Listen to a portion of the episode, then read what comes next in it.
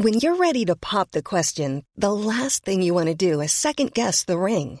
At Blue Nile dot com, you can design a one-of-a-kind ring with the ease and convenience of shopping online. Choose your diamond and setting. When you find the one, you'll get it delivered right to your door. Go to Blue Nile dot com and use promo code LISTEN to get fifty dollars off your purchase of five hundred dollars or more. That's code LISTEN at Blue Nile dot com for fifty dollars off your purchase. Blue Nile dot com, code LISTEN. Planning for your next trip? Elevate your travel style with Quince. Quince has all the jet-setting essentials you'll want for your next getaway, like European linen, premium luggage options, buttery soft Italian leather bags, and so much more. And is all priced at fifty to eighty percent less than similar brands. Plus, Quince only works with factories that use safe and ethical manufacturing practices. Pack your bags with high-quality essentials you'll be wearing for vacations to come with Quince. Go to quince.com slash pack for free shipping and three sixty-five day returns. Coming up on T M S, Tall Guy with the Small Fry. shit out of luck dot com. Fletchamentals. Unboxing the four-eyed cactus. Coitus, amphetamines, and mating possibilities. I just assume they're all dead. Gallon O'Shade. Make America Greasy Again. Reagan is shitting in his grave. Drinking the Tubi Kool-Aid. Five McDonald's later, poop out of luck. Get your ass to Mars. Graveside Manners with Amy. Fighting Foo with Wendy and more on this episode of The Morning Stream. You can't enter my magical computer world without first creating an account for our social media platform that's actively destabilizing the world's governments. I'm at Walmart and there's a cat in the ice machine.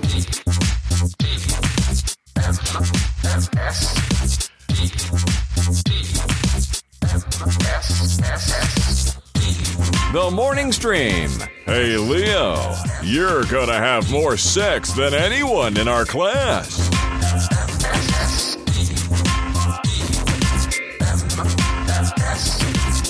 Good morning, and welcome to T M S. It's The Morning Stream for Thursday, October sixth, twenty twenty-two. I'm Scott Johnson, and he's Brian Ibbett. Hi, Brian. I am. Yeah, I am. Huh? Yeah, yeah, huh? yeah, yeah. yeah. yeah. Uh, yeah. Prepping for the, we talked about it pre-show, but he's prepping for the big game tonight.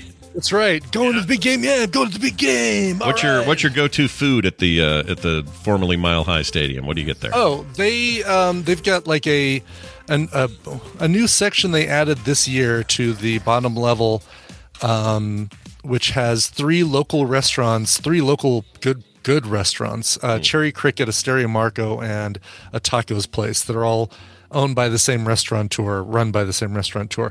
And you go up and you little do a little touchpad to place your order, and then you just go up and you you pick it up. And uh, uh, I think we're going to do Osteria Marco tonight, which is Italian food. They make these really good pizzas there. Ooh. And uh, Tina and I have been, been waiting to try the ones at, at Mile High or at Empower Field or whatever it's whatever called Whatever it's now. called next week, yeah. Who knows? Yeah. So I, I don't know if I'm alone in this, and you can confer or deny, but I feel sure, like sure. some of the best food, I don't know why this is. It must be because you're in the open air, or you're mm. even in closed spaces like hockey arenas. Mm-hmm. Even if the food's terrible, it's so good there. Like, I love eating at a sporting event, and I don't there's, know why. There's truth in that, yeah. And the um, there is uh, there's there's some really good. So three oh three hot sauce or Hatch chili sauce is a sponsor of the of the Broncos or the stadium or whatever, and um, they have these nachos there that are like shredded chicken, this Hatch green chili sauce, of course, a queso, um, tomatoes, onions, jalapenos. Um, and it's so so damn good. That sounds man, so good, and it's all my, it's all stuff. Chips are my freaking weakness, man. Yeah, and yeah. it's all gonna you know haunt your gut probably later in the night. But for sure, the, the point yeah. is, while you're there and in the moment, it's amazing. Something even, about that, yeah. Even crappy yeah. little hot dogs. I don't know what it is. Yeah, but you give me that same hot dog at home, and I'm like, why are we doing this? This is terrible. It's like Did camping. Do we not have any real food? Yeah, exactly. It's like camping. Yeah. You go camping, and whatever it is you brought to cook in the fire or however you're doing it. It's, It'll taste it's like the a, environment. Just, yeah. The environment plays a big part of that, and and creates uh you know creates a a showcase for the food, a foundation for the food. Yeah, that's right. Now, yeah. speaking of foundations and showcases, yes, yes. I don't know if you knew this, but back in the early sixties, uh-huh. uh, the show Dragnet predicted the future. Right what? Into the, yep, what, I, what? What? What? What? uh, I really? found okay, so I found right. a clip watching. Just had it randomly playing in the background for whatever reason when I'm working, especially art stuff. I love That's having good, old that's shit. A good background thing. Yeah. yeah, just old stuff. It can be comedies, dramas. I don't care. Stuff from the fifties, sixties, seventies, just playing in the background. And usually it's something like. Um, Burning, no, no, no, I can't think of the name yeah, of that. Rockford Files. Rockford Files, yeah. yeah. Right. It's usually something like that or Columbo or something. Uh, well, yesterday, I'm like, oh, they got Dragnet. Let's put this on. I think it was Tubi or something. Okay. And I just let it run.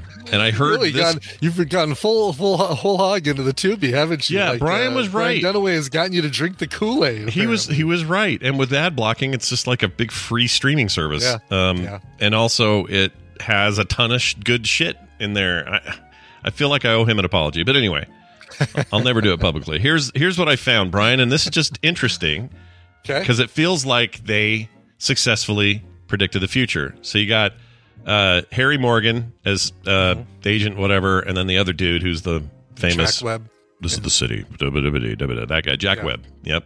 Yeah. Uh, and here they are talking Joe Friday right. about stuff that's uh, come true already or is coming true now. Here you go. Okay. Have you been smoking marijuana? Marijuana is illegal, I know that. That's right. For now. In a couple of years, things may change when all the kids grow up and start wearing ties and going to the polls. Marijuana's going to be like liquor, packaged and taxed and sold right off the shelf. I doubt it, Mister Shipley. Look, I don't mean to be disrespectful, but it seems to me there must be better things for cops to do than chase down wild rumors about something as innocent as marijuana. Why don't you go after the big bad guys, the heroin peddlers? I won't argue with you about them. They should be stopped. That's right. We'd like to put them out of business. That's why we're here. What do you mean? We're trying to keep them from getting a new customer. There's a big difference between marijuana and hard narcotics. Yeah, but it's only a small step. And everybody who takes a drink is going to be an alcoholic. We know that's not true, don't we? Let's face it, we're on opposite sides of the fence, and there's nothing we can do about it. For you, if there's a law against it, it's wrong, black and white. I just don't see things that way, that's all. Well, you ought to give it a try, fella. It might keep you out of jail. Maybe. But we'll change the law someday, even though your friend here thinks we won't. See? See? That's amazing. Isn't that crazy? I mean, that's straight up. The tr- that's exactly what happened. I'm, I don't know if at the time that sounded like crazy talk. It might have. Yeah. You know? Yeah, it's like, oh, never marry horse hockey. Marijuana's never going to be legal. Wow. You always do. Like, when I'm watching this, I want Harry yeah. Morgan to go full Colonel Potter. He never yeah. does. Oh, for sure. Yeah, yeah. Of course. But I just thought uh, that was something. Boy, that sounded like, uh, like uh, Tony Dow. Oh, yeah, it did. It's not him, obviously, but it did sound okay, like Tony yeah. Dow. Weird. Good ear on Gosh, that. Gosh, you know, uh, marijuana is going to be legal, Dad. Uh, can I borrow the car? Me and Eddie Haskell are going to go check out the Me, you, the and pictures. Eddie Haskell. I don't know who it was. He was some young up-and-comer in nineteen sixty-two sure. or sure. something. And did you look up to see if he's dead now, by the way? No, I just assume it. Oh, okay. Just assume it.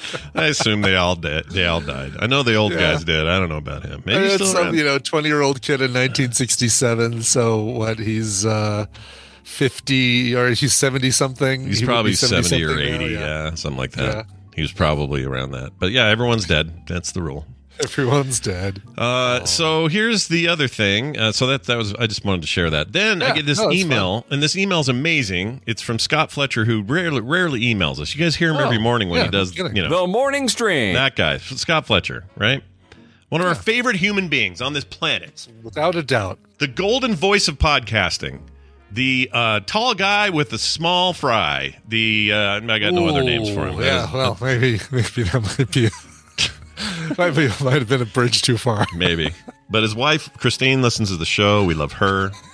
Uh, they're amazing human beings. We love them, right? Yes. Anyway, I get this email from Fletcher who says, hey, we got, me and my wife have recommendals for you. And I oh, went, really? Cool. And they sent it in the form of audio, which is oh, uh, good. Okay. Also exciting. So I'm going to play this, and you guys can hear it. So this was sent on the fourth, uh, Phoebe Straw's birthday, the fourth. And okay. uh, here's what they had to say.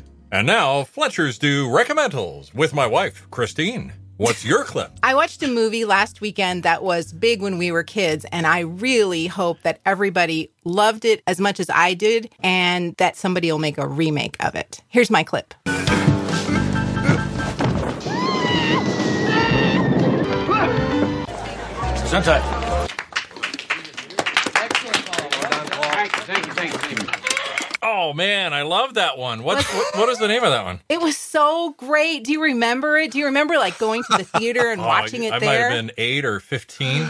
Yeah, was, I can't remember exactly when it came out. That but, was the age of blockbusters when yes. the lines were really long and stuff. Mm-hmm. So what was the name of that movie? It had that actor in it that we really liked, and then he went on to make more movies that oh, we loved. Oh, he was in that movie with, like, uh, the, the Tommy Lasorda. But he was in that movie with the soccer ball and that woman. He made several movies with that. That woman that we oh, right. those rom coms, right? That lady whose uh, breath probably smells like milk. Yeah, oh, yeah, yeah, yeah, right, right, right. I really, I'm desperate for people to watch this movie and watch it so that somebody will make a remake. And right. So, what's the name of that movie? Actually, I think they did make a remake of it, but not the oh, same right. director. Yeah, yeah, with the uh, with uh, that the, the one guy, Tom, uh, um, Johnny Whiplash, uh, Tom, exactly, Tommy Two yeah. Tone. So that's my recommendal. I hope everybody goes out and watches it. That's awesome. So we don't need to do a recap. All you got to do is go to shit out of luck dot com and look at the show notes, and we'll tell you all about the movie titles that we talked about today. We don't do a recap on a podcast. We want you to go to a website. So just go to shit out of luck dot com, and you'll know what we talked about today. This has been Fletcher's Do Recommendals. Wow. Wow. Wow. Okay. Yeah, all right. Yeah. Okay. Big we old, get it. We get it. Big old gallon of shade poured right on the fire there. We get it. I I would like uh, everyone to take note that at the end of yesterday's recommendal segment, mm-hmm. after even we'd let uh, Randy go, I went back and, and said, all right, so we've got uh, Blonde, which is a Blechamental. We've got Licorice Pizza, which is on this service. And uh-huh. I did do a recap, but we usually don't. So yeah. they absolutely. And they send that before. Before yesterday's show, we actually yeah, did it. That's a really good point. Yeah, no, look, we'll cop to a little of this, sure. Um, yeah, it yeah. happens. It happens on my game-focused shows where we forget to say the name of the game we're talking about or we don't do it enough. Mm-hmm. I totally get it. Fair play. We've, we've gone, you know, five, six minutes into Film Sack and forgotten to say what the movie is that we were watching. Yeah, yeah, absolutely yeah. we have. So, so look, Fletcher's, touche. Touché. Point taken. Yeah, all point right. Taken. Point now, taken. The real trick is will we improve on the uh, oh, process? I'm going to go. I'm going to go so overboard in the other direction. So, uh, in case you're just joining us, the movie I watched this week is Licorice Pizza. And uh, all right, so yeah, it stars um, that kid who was uh, what's his face, his son, yeah. and uh, the, the oh, chick wait, from Heim. And by guy. the way, in case you're just joining us, that movie is Licorice Pizza. And yeah. It's available on Amazon. Yeah, we'll just we'll still have our little tangents, but we'll make sure to say the name every two seconds. We got this. We got this. Yes, perfect. Thank All you right, guys. Right. I'd love to know which of the two of them. This have feels that. very Scott Fletchery to me. Like, oh, really? No, it felt it, it felt uh, very Christine. I'd be curious. So this you guys, is good. This is a good. Yeah, yeah I'm. I'm in a bed. Christine said, "You know, they keep doing this thing where they recommend something, and then I don't. Then they don't come back to it and tell me what the movie is." And Scott would be like, "Oh, well, then we should do a recording about it." Yep, we absolutely. Uh, you know what? So you're probably so you're probably right. Life. Yeah, that's. Uh, listen, what's for breakfast? He says every, every day. Yeah, let us know. Uh, I'm there's... gonna go out and get the paper.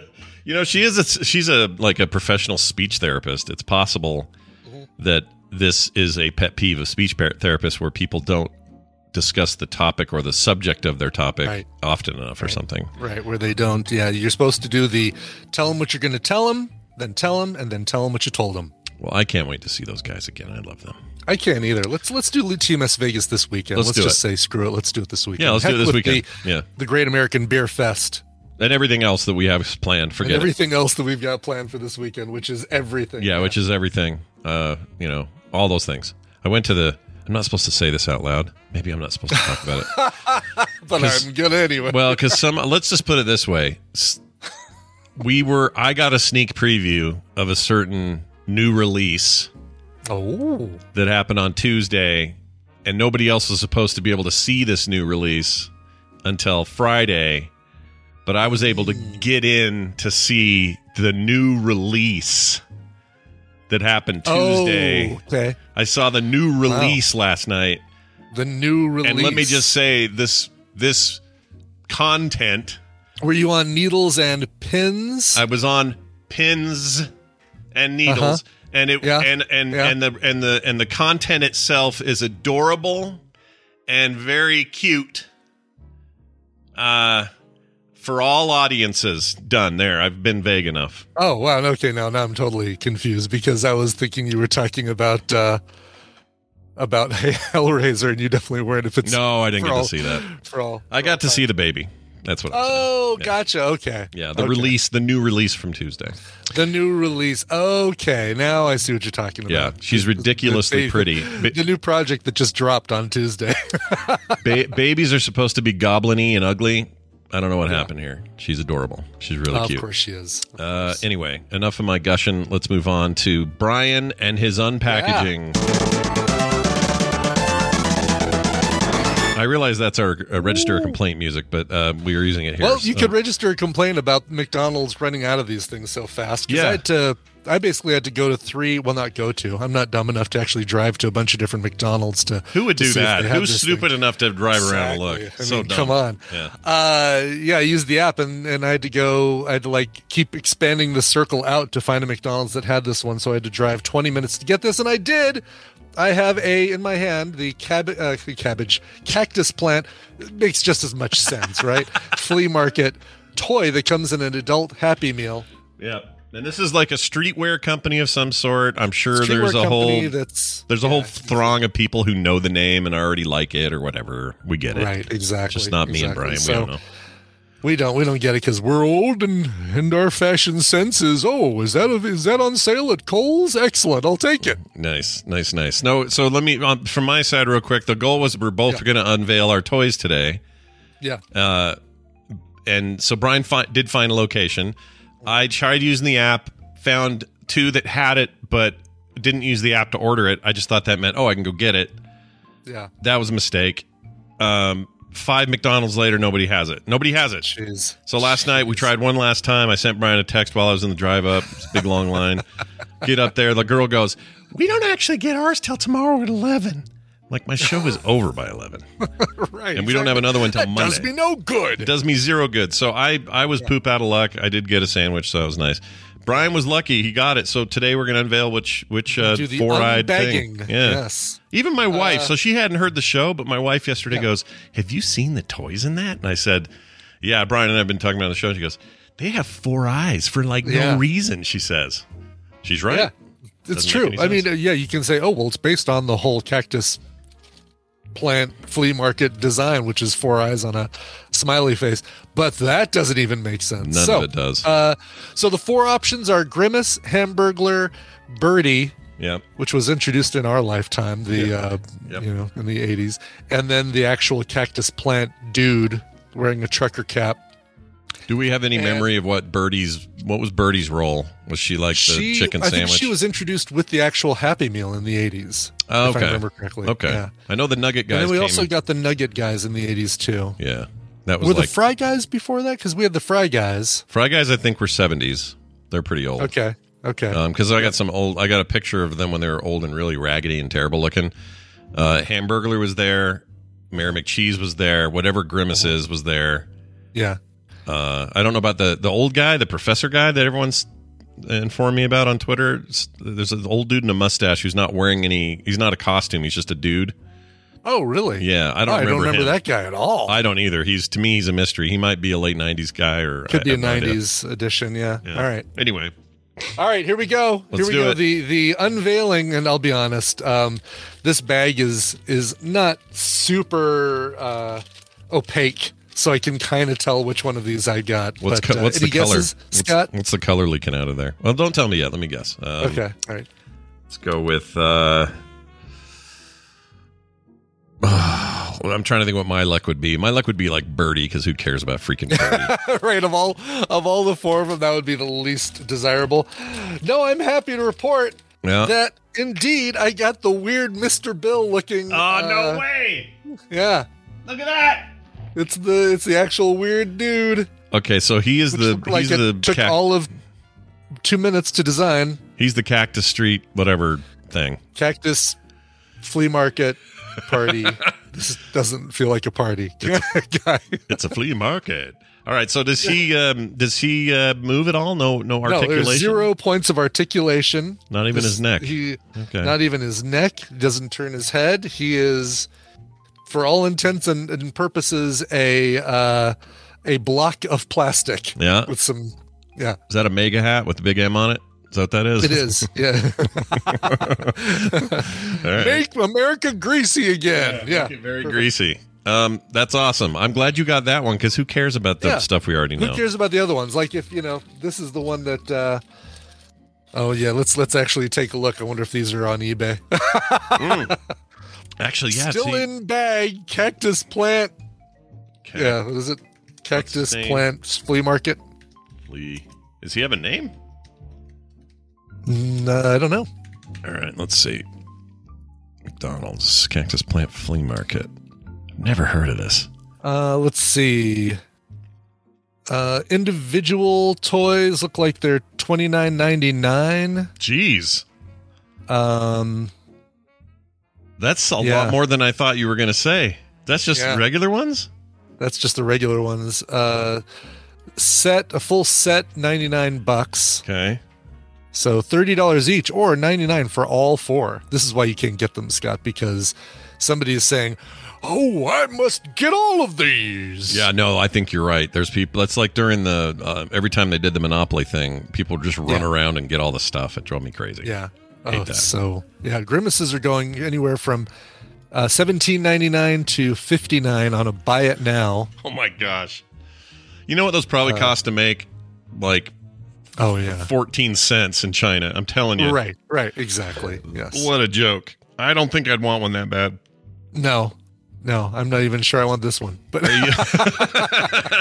Are you, uh, you no, he'll, he'll sit here for a while. He'll actually go over here somewhere on the uh, the, the wall behind me. If they the start collection. going for like a hundred each, would you put him up and sell? Oh him? yes. If this, if I see it seriously, uh, you know, un, unbagged.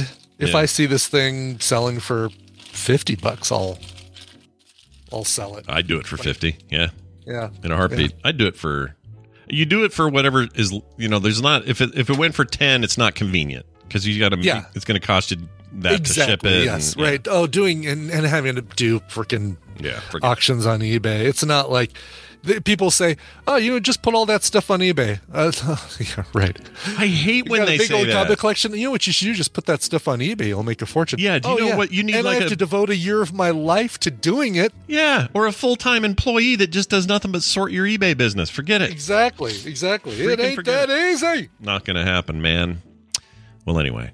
What an no. eventful pre-show or uh, early show here. It really was. What uh, the excitement. I, I don't know how we're going to follow that with books. Well, it's palpable. And uh, we're going to see if Red Fraggle can follow it up with some energy as well. See good what we luck. get out of her. Good luck, Red Fraggle, following that. Yeah, good luck. We got four-eyed Mister Bill. What do you got? All right, here we go. Let's play this right here, right here. That music means it's time for us to read a book. Yes, it's Read This with Amy. Amy, welcome back to the show. Good morning, friends. How are you? How are, you? How are y'all? Good. Good. How are you? I'm going to try and follow that yeah, hideous good. looking thing that looks like it came off of Nailed It. Yeah. But you know. It does. It really, it looks like a Nailed It attempt to make a, um, uh, you know, a sports bobblehead or something. Like, I mean, what's right? Nailed It? Tell me. Oh. I need to know who Nailed It is. Oh, who is Nailed that? It is, uh, is a Netflix game show. Uh, hosted by Nicole Byers, where uh, amateur bakers, you know, who, who aren't nearly good enough to be on the Great British Bake Off, try and replicate a fancy schmancy cake or cupcake or some sort of pastry design. And it the the, the results are usually la- hilariously uh, awry. Oh, interesting, dude. It's, it's okay. Like, here, make this cake with fondant that uh, it resembles... Uh, uh, resembles Ronald Reagan or something like that. So this isn't then, the whole is it cake thing or any of that, right? No, no, no, okay. no. This is a. Oh no, this is yeah. I'm being yeah. told my mic is hot. You are a little hot. A little hot. It's a little, little crusty. Okay. I, I, I turned you down on this end, but you're you're a little bit on the. Uh, the you're capping on the high end. Is yeah, what, yeah. is okay. what they say in okay. the biz. Is that is that a bit better? Uh, but... Say something for me. Hello. It's quieter, Hello. but it's still capping, still which is capping. weird. Or, or, uh, okay. It's like this. Capping. This. Let's see. You sound a little bit like you're right up here like this. Oh, weird. Okay. I'll just I'm sit further back. What we started. I'll just sit further back. Is that a little bit better? That's much better. Yeah, that's yeah. right. Clipping. Okay. That's right. Clipping. Clipping is the word Clipping. We're looking for. Yeah. What yeah. are we thinking here? All right. Well, it's great to have you here. Um, we have Amy on to talk about reading and books, and she's made some fine recommendations oh. before, but I'm sure today will blow our minds. So, Amy, what? Oh yes. Yeah. So it's October. So it's it's fun, spooky time. So this is one of my. My favoriteest books. It's not scary, but it, it has a little spookiness to it. So go ahead, play right. the clip. Let's play the spooky deal. Clip. Strike me silly, said Mister Owens, if that isn't a baby. Of course it's a baby, said his wife. And the question is, what is to be done with it? I dare say that is a question, Mistress Owens, said her husband. And yet it is not our question. For this here baby is unquestionably alive, and as such is nothing to do with us, and is no part of our world. Look at him smile, said Missus Owens. He has the sweetest of smiles. And with one insubstantial hand she stroked the child's sparse blonde hair. The little boy giggled with delight. A rattling. Someone at the main gate of the graveyard was pulling and shaking it, rattling the old gates and the heavy padlock and the chain that held them. "Come on, Mistress Owens, leave it be, there's a dear," said Mister Owens, when he saw a ghost, and his mouth dropped open, and he found himself unable to think of anything to say. You might think, and if you did, you would be right, that Mister Owens should not have taken on so at seeing a ghost, given that Mister and Missus Owens were themselves dead, and had been for a few hundred years now, and given that the entirety of their social life, or very nearly, was spent with those who were also dead. But there was a difference between the folk of the graveyard and this. A raw, flickering, startling shape, the grey colour of television static, or panic and naked emotion, which flooded the Owenses as if it was their own. Three figures, two large, one smaller, but only one of them was in focus, was more than an outline or a shimmer, and the figure said, "My baby! He is trying to harm my baby!" A clattering. The man outside was hauling a heavy metal garbage can across the alley to the high brick wall that ran around that part of the graveyard. "Protect my son," said the ghost. Ooh. So we got Neil Gaiman, obviously, doing a deal. Yeah. Baby. I just, baby. Just keep saying the word baby. Baby. Baby. He's got, he's really good at that northern, um, rural English accent when he needs to pull that out, where that's that whole, like, we don't know where we found him, that whole, yeah, like, thing. Yeah. I love that so much. Again. Never again. Never again. Never. You, you all had your one shot. That's all you're ever going to get. Yeah, certainly no one will be able to clip that. Yeah. Oh, my gosh. Anyway. Yeah, so this is uh, a bunch of people in the chat have spotted it, including Carter. Yes, it is the Graveyard Book. Uh, this is this is one of my favorite, favorite books. It's got great rereadability. Um, it's an easy read, so you can easily give it to, uh, you know, anyone probably, I would say, maybe ten or eleven up can read this.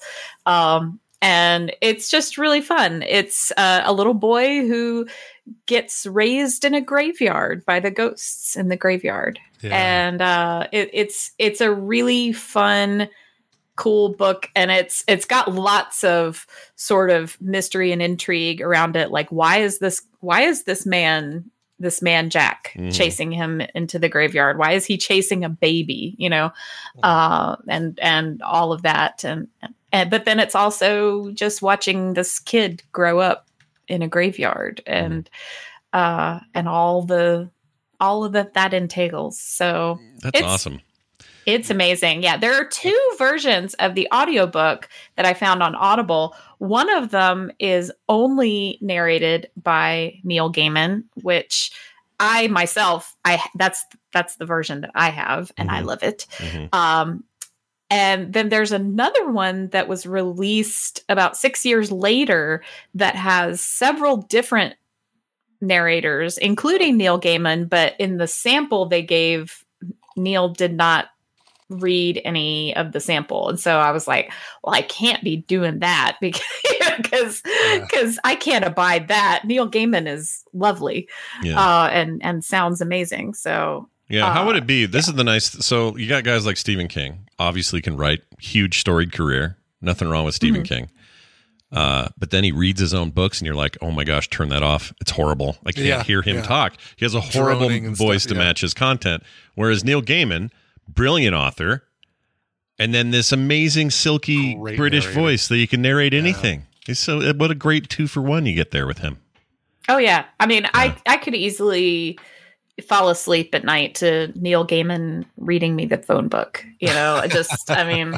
Can you imagine so Stephen King reading the phone book, though? What a nightmare. Oh, oh God. No, that no. would be that would be what would put me to sleep every night. Like, you got Peterson. We're in the P's now. Peterson. Alvin. Uh, Alvin. Yeah. I couldn't do it. I would have to wow. slit something. Anyway. uh, yeah. Continue. Sorry. Uh, so, so this is, uh, did he do, he hasn't done much of this, right? This kind of book feels like a weird one-off to me. It's almost like his, uh, his, uh, Neverwhere kind of. Well, sort of, yeah. So yeah. there's this one, there's Neverwhere. There's several, um, you know, I mean, Coraline is kind of in the mm. same vein, right? Where it's, That's true. It's kind of creepy, but you know, he, he does this thing where he talks about, you know, people think children's literature should be all, uh, you know, sunshine and rainbows. And he's like, no, the books I grew up with were incredibly traumatic right. and scary. Mm-hmm. And so he, you know, he kind of returns to that a little bit. And he says this book in particular was uh, sort of inspired by time spent in his youth where he used to go and just, you know, sort of ride his bike and stuff through graveyards. And then his, his son actually did the same thing. He was on his little, you know, his little tricycle and they would just ride on the paths through the, through the graveyard. Mm-hmm. And uh, it's actually a lovely, safe place to be in a graveyard. You know, it's, mm-hmm. it's nice. It's quiet. And oh, yeah. especially if you've ever been to any of the graveyards in the, the U K, because I mean, they, the architecture and some of the, some okay. of the artistry on, on the headstones and the tombs and things is just gorgeous. I could spend hours in Tina, there. Tina's a, an absolute, like, you know, when we go somewhere traveling, she likes to see if there's a cool old graveyard nearby. And, and, uh, we went to Boston, of course, there's Poets Row where you see all of the, the famous writers' headstones and things like that. It's just so cool. Such a cool, A cool time. Yeah, yeah. we get we yeah. get this book for uh, Tristan, but both Tina and I read it as well and loved it. Didn't mm-hmm. do the oh yeah didn't do the audio, although now the audio just sounds like it'd be so much fun. Yeah. Oh, it's great. Ch- Chuck and I specifically got it when we were driving down to Florida. We had about an eight-hour drive, and it was like the perfect. We'll listen to the Graveyard Book, and yeah. you know, so we're driving. It's night, and it's pouring down rain, and we're listening to Neil Gaiman read us the Graveyard Book. It was great. It was. That's so it was cool. It's really fun. Nice yeah, and it relaxing. Looks like it's on sale right now on Amazon for a uh, buck ninety nine. So like the cheapest. Uh, really? That's cheap. You can get it. Yeah, normally eight ninety nine, but on sale now for buck ninety nine. I assume on, that's uh, the Kindle. That's the Kindle version, right? Yeah, that's the Kindle version. Yeah, I don't know if it's yes. the only Neil or if it's the um, if it's the let's see here, if it's the one with multiple narrators. Uh, it is the one with. Uh, oh, geez, even the paperback's only nine bucks. Mm-hmm. Yeah. That's a real good deal. Um, yeah. I didn't. Know I don't know. I can't tell you how much it is on Audible because the voices. Yeah, yeah. yeah. I can't. I can't tell you how much it is on Audible because I have Audible, and so it just says one credit. You yeah. know, so it doesn't yeah. tell me how much it costs. It's it's worth one right. space credit. Congratulations. Uh, by right. the way, uh, exactly. it looks like the foreword's from Margaret Margaret Atwood. Does she you get all dystopic and go ah the plight of the woman and all that? I wonder how that goes. Oh, you know, she like everybody else talks about how wonderful and charming uh, Neil Gaiman is, and and how great his writing is, and yeah, all of that. So he's an international treasure, um, really. We, oh, yeah. for sure, yeah. for sure. So I've been waiting for this one. I'm like, I can't do the Graveyard Book. I have to save it for October. So now it's uh, October. You've and done so it. You finally spilled the beans. It. Congratulations. Yes, well done. Uh, well, there you so, have it, everybody. Very exciting. Uh, I'm I'm gonna I'm gonna pick this up on my Kindle for two bucks. Are you kidding? This is yeah. stupid, stupid yeah. cheap.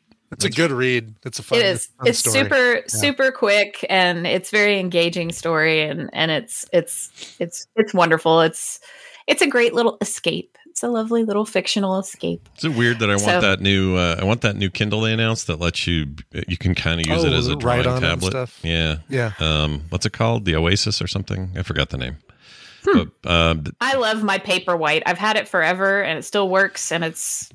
It's great. Yeah. They, when they're good, those Kindles are some of the coolest devices. They're awesome. Mm-hmm. Once in a and while, you get one that's the garbage, Whisper Sync where I can subscribe. listen to the audio sometime and like, and then it knows where I was. Yeah. Um, and like, so it'll catch my, it'll catch my regular reading Kindle up to where it read me in the audiobook. I love that. Yeah. That syncing so. stuff is, I don't even know how they do it, but it's super rad. Love it. Yeah. It's very cool. Have you guys, have you, have either of you guys read, I'm going to start bugging y'all about this, mainly Bugging. Brian, because I know Scott, your answer is going to be no, but Brian, did you, did you pick up Thief of Time? Did you read it? Oh no, no, not yet. Oh, no. Okay. Yeah. Okay. Well, I picked it up, so. but I haven't read it. But yeah. I did buy it. Cool. Uh, okay. Yeah. Well, I'm just going to start asking y'all because I'm excited. I'm always excited to get new people into, especially anything Discworld. And, you know, I know you guys have read Neil Gaiman. So, yeah. uh, but like, I'm always really excited when I introduce new people into that new world. I'm glad you did it just- because a lot of people would never know. Like, this is book, what is it? Book twenty-five or six or something. It's like some. But in this Discworld series, it's some huge number. It's like way down the line. How would anyone mm-hmm. ever know to mm-hmm. to jump to twenty-six uh, or whatever yeah. it is if without you? Right. So, yeah. yeah. That's true. We owe you a, gr- a, gi- a great debt of gratitude. Aww. Yeah. The kingdom owes you a great debt, as I say on House of the Dragon. uh, excellent. Excellent is right. Well, uh, it's always good having you on, Amy. Um, I hope your the rest of your Halloween month is uh, full of thrills and chills. And uh, and that we'll get to do this again next week when you'll bring yet another book to us. How's that sound? I will. I will indeed. Thanks, so, guys. Bye now. Thanks. A little crunchy microphone. It's fine, though. Yeah. Yeah. It's fine. Once in a while it's we funny have how that. I think over the course of the segment, she she was sitting away. And yep. she just got right back close and then on it again. Yeah. She's right up on it. And it's okay. Yeah. We're okay totally with fine. it. Totally fine. We no know. No complaints here. We, we get right. excited about this stuff, too. That is absolutely true. All right, we do have some time for news, and I'm going to go ahead and kick it off with this. I don't watch the news. Well, you should watch the news because it's brought to you by Coverville, where today we're going to be uh, focusing on Motley Crue. Uh, why? Well, because uh, inexperienced film buff Tommy Lee is celebrating his sixtieth birthday this week, and so it's time to uh you like that that just is to, insane uh, to me that he's going to be sixty. That I can't even oh, deal I with know. It isn't that, isn't that crazy? Yeah. yeah so uh uh so covers of things like Kickstart My Heart, Doctor Feelgood, uh Shout at the Devil to Young to Fall in Love, Girls Girls Girls, of course, all that stuff and more today at one p.m. Mountain Time, twitch dot t v slash Coverville. You gonna have a smoking in the boys room? Is that in there?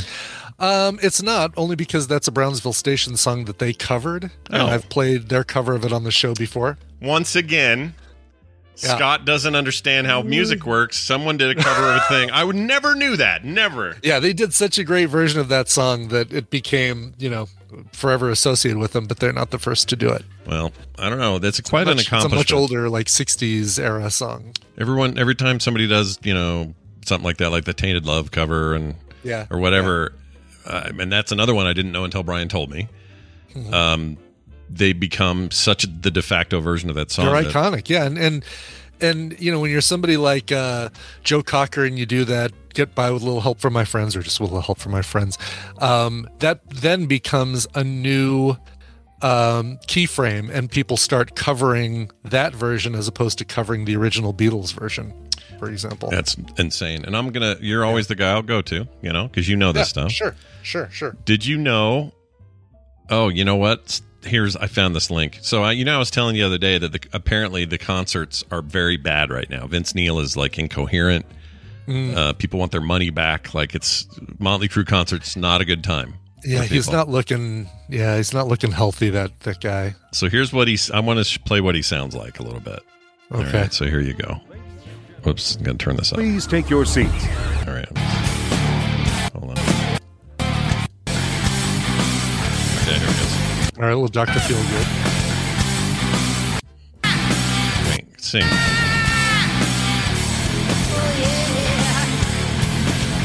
he not actually singing? Hold on.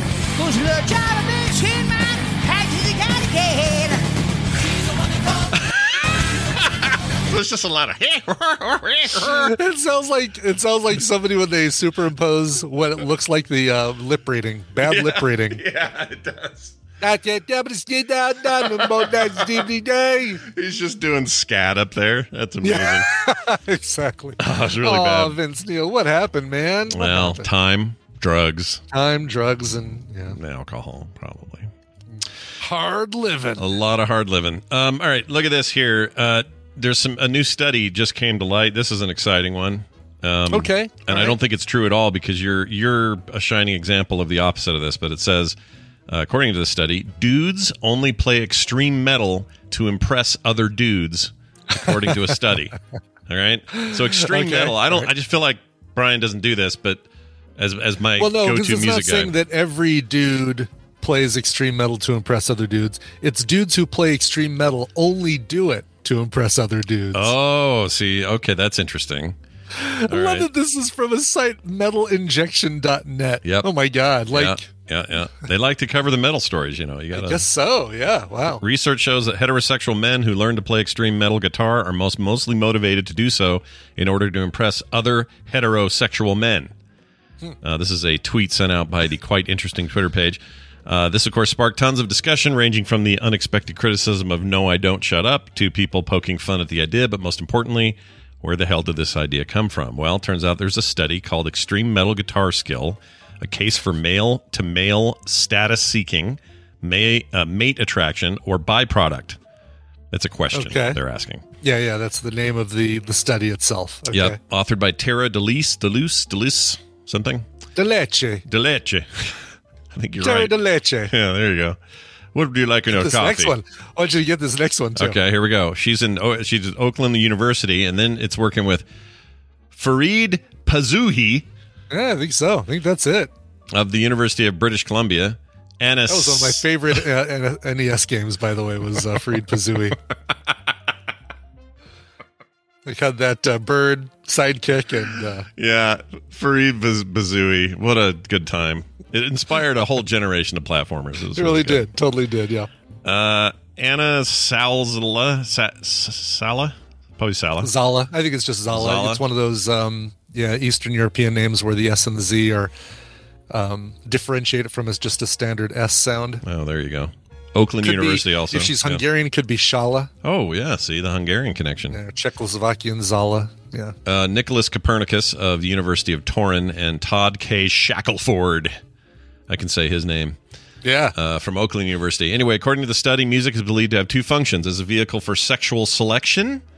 Hmm. Or because the human brain is so complex, we can actually make music uh, through the authors, uh, or as, not or. I only play, I write the songs by Barry Manilow to select which sexual partners won't have sex with me. That's right. That's how you eliminate those who don't want to be exactly there. Exactly right, yes. Through uh, See, though the author argues uh, that because extreme metal is so heavy male-leaning... And by the way, I'm not quite sure what he means is extreme. Probably screamo type stuff, probably. I don't know. Yeah, extreme metal. I think like uh, speed metal. Thrash, speed metal, thrash, Metallica, Megadeth, yeah. Anthrax, that sort of thing. I wonder if for those guys if Metallica's too melodic. I remember there's a lot of complaining when, mm. um, uh, what's their names, Down with the Sickness took off. Uh, Disturbed. Uh, Disturbed. Yeah, they took off, yeah. got real big, and I was I really liked them, still do. Really and yeah. people were like, they're not real metal. And I'd say, why? And they'd say, there's too much melody in their music. Yeah, I know, which is the worst argument ever. It's like, no, that's actually kind of makes them listenable. Yeah, I kind of, that's why That's why I like Five Finger Death Punch. That's why I like, um, you know, these kinds of bands, because they're actually oh. making music, you know? So Darth Swifty says, uh, Cradle of Filth, Dimmu Borgir, or Borgir, uh, these are these are extreme metal? Okay. They're not just talking about Gary Sharon's band, right? Extreme metal? No, probably just not extreme. Yeah, and then the, extreme, the okay. material is cars made of. No, they're not talking about that. Gotcha. Uh, says, however, oh no, sorry, sorry, okay, okay. Authors argue that extreme metal is heavily male-leaning. Quote: It is unlikely that extreme metal musicians are primarily trying to increase their mating success through their music. Unquote. Probably not. Yeah. Probably not. Says, however, musicians increase in this their mating success. Oh my God, that's just so clinical. Like, I know, right? You yeah. know, everyone says sex, drugs, and rock and roll, but we say yeah. uh, coitus, Uh, uh, amphetamines, amphetamines, and, uh, and uh, this, whatever we said, mating uh, possibilities. Mating, yeah. Uh, it says, this raises the question, oh, no, no, wait. However, musicians in this genre heavily invest their time in building technical skills, that is dexterity, coordination, timing, which raises the question sure. on the purpose behind this costly investment. It could be that men engage in this genre mainly for ma- uh, status-seeking purposes to intimidate other males with their technical skills and speed and thus gain social status. I I would argue that... Um, technical skills like dexterity, coordination, and timing are probably very useful in mating. I mean, look, if I had a little more dexterity and timing, sure, Lord knows how many kids I'd have. Yeah, right. Cardi, you like that? You like that? She's in the chat today, unfortunately. She just hung. She just disconnected. Said, "Okay, I'm done listening to uh, this uh, this episode. Thanks, Dad." I mean, you, you can hardly blame her. Anyway, yeah. That's an interesting study. If you want to read it, it's over. I'm really good with my fingers. That's right. I'm really dexterous, dexterous. Wait, how do you say it? Dexterous. Mm. Uh, I just dexterous. did that. By the way, what Brian just did and what I just did, that was better than what we heard from Vince Neil a minute ago. Yeah, it kind of was, yeah. Uh, sorry, Vince. Feel bad. The rest of them seem fine. Mick Mars looks like he's about to die, but he's there. He's doing really? what he's got to do. Oof. Uh, Carter said, I wish I could express in chat how how much I just rolled my, how hard I rolled my eyes just now. Don't worry, she'll tell me all about it later. She's leaving sure. soon. She's out of here in like oh, tw- for Iceland, twenty days, right? Iceland, yeah, for two months. To the land of Bjork. Yep, all Bjork all the time. She got all that's these right. cool. We got some listener who hooked her up with a bunch of cool meetings. I'm so excited for her. Well, that's Just cool. Me talking about this be, makes her nervous. Is Bjork going to be at those meetings? Because I would assume so. I'd I assume think she's Bjork moderating everything. So does everything gonna, there? Like she's yeah. The, the, she'll the, sit down and the guy the will go. Burger King. Uh, The guy, guy will go, you're, so I hear you're interested in working in the games industry. And Bork, Bjork will turn to her and go, I hear you want to join the games industry. Check me out in the Northman, she'll say as she leaves. Anyway, here's a new one. Here's a here's a story. Kind of like my Adam Sandler. You're not wrong. Yeah, yeah, it's a little Adam Sandler. It's okay, though. I watched the I watched that Chris Farley documentary uh, a couple days ago just for fun. I yeah. didn't do it as a Oh, that one with his brother, fo- the big focus on his brother. Yeah, his brother okay. does a bunch of stand-up in it, yeah. and then yeah. later you hear from like all the, you know, Mike Myers and everybody who worked with him. Uh-huh. It's it's quite good. I recommend it, but uh, it is really good. Yeah, it was sad, but also I always like hearing Adam Sandler just talk like a normal guy. Something about that. I don't know. Something about it makes me yeah. feel good. Can't explain it. Yeah. I mean, as much as he can. Yeah, as much as he's possible. He still has the, the Brooklyn thing in there, but yeah, the nasally Brooklyn thing. It was a really good doc, but it made me really sad. I felt bad. The guy was mm-hmm. brilliant. Oh, my gosh. He really was, yeah. Yeah. Just too much drugs, too much alcohol. Stop it. So, such a bummer. Uh, and only thirty-three. That just seems insane to me. Mm-hmm. God, can you imagine the the continuation, the movies that we would have had with him in Spade if, if things had... Uh, if he'd had a cleaner lifestyle. Yeah. And I wonder if he'd still, like, he'd be in the, he'd be what, close to sixty now. Mm-hmm. He'd and still he, be doing the physical comedy, I'm sure. I hope so. That's what you hope. He was a big fella. Yeah. Who knows how things would have gone. Anyway, new evidence suggests the presence of an underground lake on Mars. Oh, gosh. Mm. Where's Bobby? Bobby, check this out, buddy. Wow, no kidding. All the science correspondents, listen up. There may be a lake buried beneath the ice on the south pole of Mars. This is according to another new study. Scientists found hints of the lake uh, existing back in twenty eighteen, but new evidence further supports their hypothesis. Wow. The lake uh, could be as large as eighteen miles across and likely remains liquid due to ge- geothermal heating. This is according to the Times, or Time, rather, Time magazine. Study find, uh, findings were published in the Journal of Nature Astronomy. Uh, water has been found on Mars before, but largely in the form of ice, so a liquid water source is a major revelation. Uh, they figured this out by analyzing twenty eighteen findings from the European Space Agency's Mars Express spacecraft radar device. That's a mouthful. No kidding. Uh, let's see. In twenty eighteen, radar surrounding uh, or soundings conducted in the area of Mars known as the Ultima Scopuli. I don't like that name. Ultima Scopuli. I don't like it. Uh, suggested a large area of water under the ice, but these results were not uh, enough to confirm the presence of the lake, as a number of other factors could be contributing to the false readings. Anyway, based on computer modeling, they think they figured it out. There's a big old lake in there. Get ready to get your vacation home on. Mars. I'm just wondering if uh, you know, whatever, whichever Discovery or rover, whatever the the uh, the, the vehicle that we put on Mars, which I guess is a rover, mm-hmm. uh, if it starts digging and then it finally just releases this monster that somebody finally said, ah, I think we can finally trap this thing in the lake under the under the surface. Yeah, I don't as know. Long as nobody digs a hole to release this thing, we'll be fine. And then all of a sudden, this thing's like... Oh, man. It's yeah. too bad that they didn't figure out in The Martian how to tap that, and then he could have watered his, his pota- watered potatoes. His shit potatoes. Yeah, yeah, shit potatoes exactly. didn't need him to pee on them or whatever he did to get no, them wet. No, no, exactly. Yeah, urinate. Oh, that's so cool, man. I just... It is cool, right? Yeah, I the want there to be awesome. uh, water on, like a uh, lake on Mars. Just so damn cool. I want to find out under there, because there's a lake and therefore possibly other life-giving mm-hmm. sources of mm-hmm. things, that there are never people living on Mars. They're living in Mars, you know? Get your ass in Mars. Yeah, get your ass in Mars. I want to know. I want to know if they're all like walking around like chud in there. Like what's going on? Uh-huh. Oh, yeah. Yeah, yeah. Like the chud. The chud, it's right there. The U, underground, right yeah. there, chud. Yeah, but unfortunately, the C means cannibalistic, so we're screwed. Yeah, well, they're going to try and eat our rover. That's right. Uh, check it out, y'all. It's time for a break. We're going to do one of those, and when we come back, my sister Wendy will be here. We got a uh, question, an email from a listener, so that'll be fun, but it'll be after this break. Uh, so, Brian, play the break.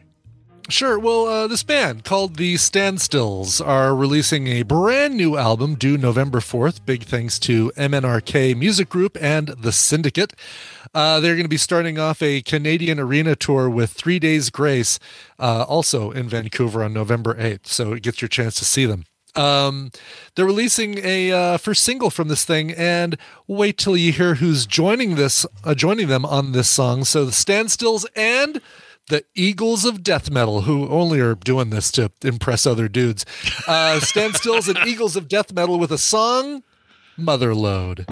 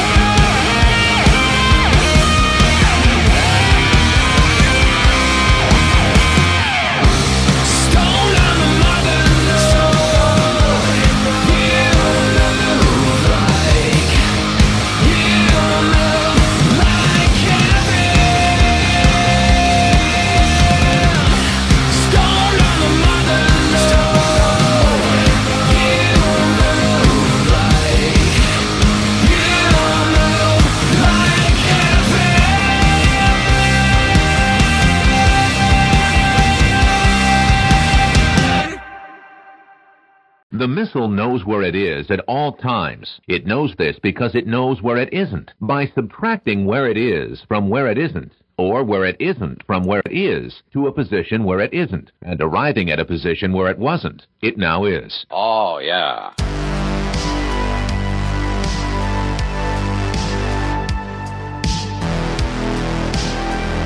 Say one word about this hat, and I'm out of here.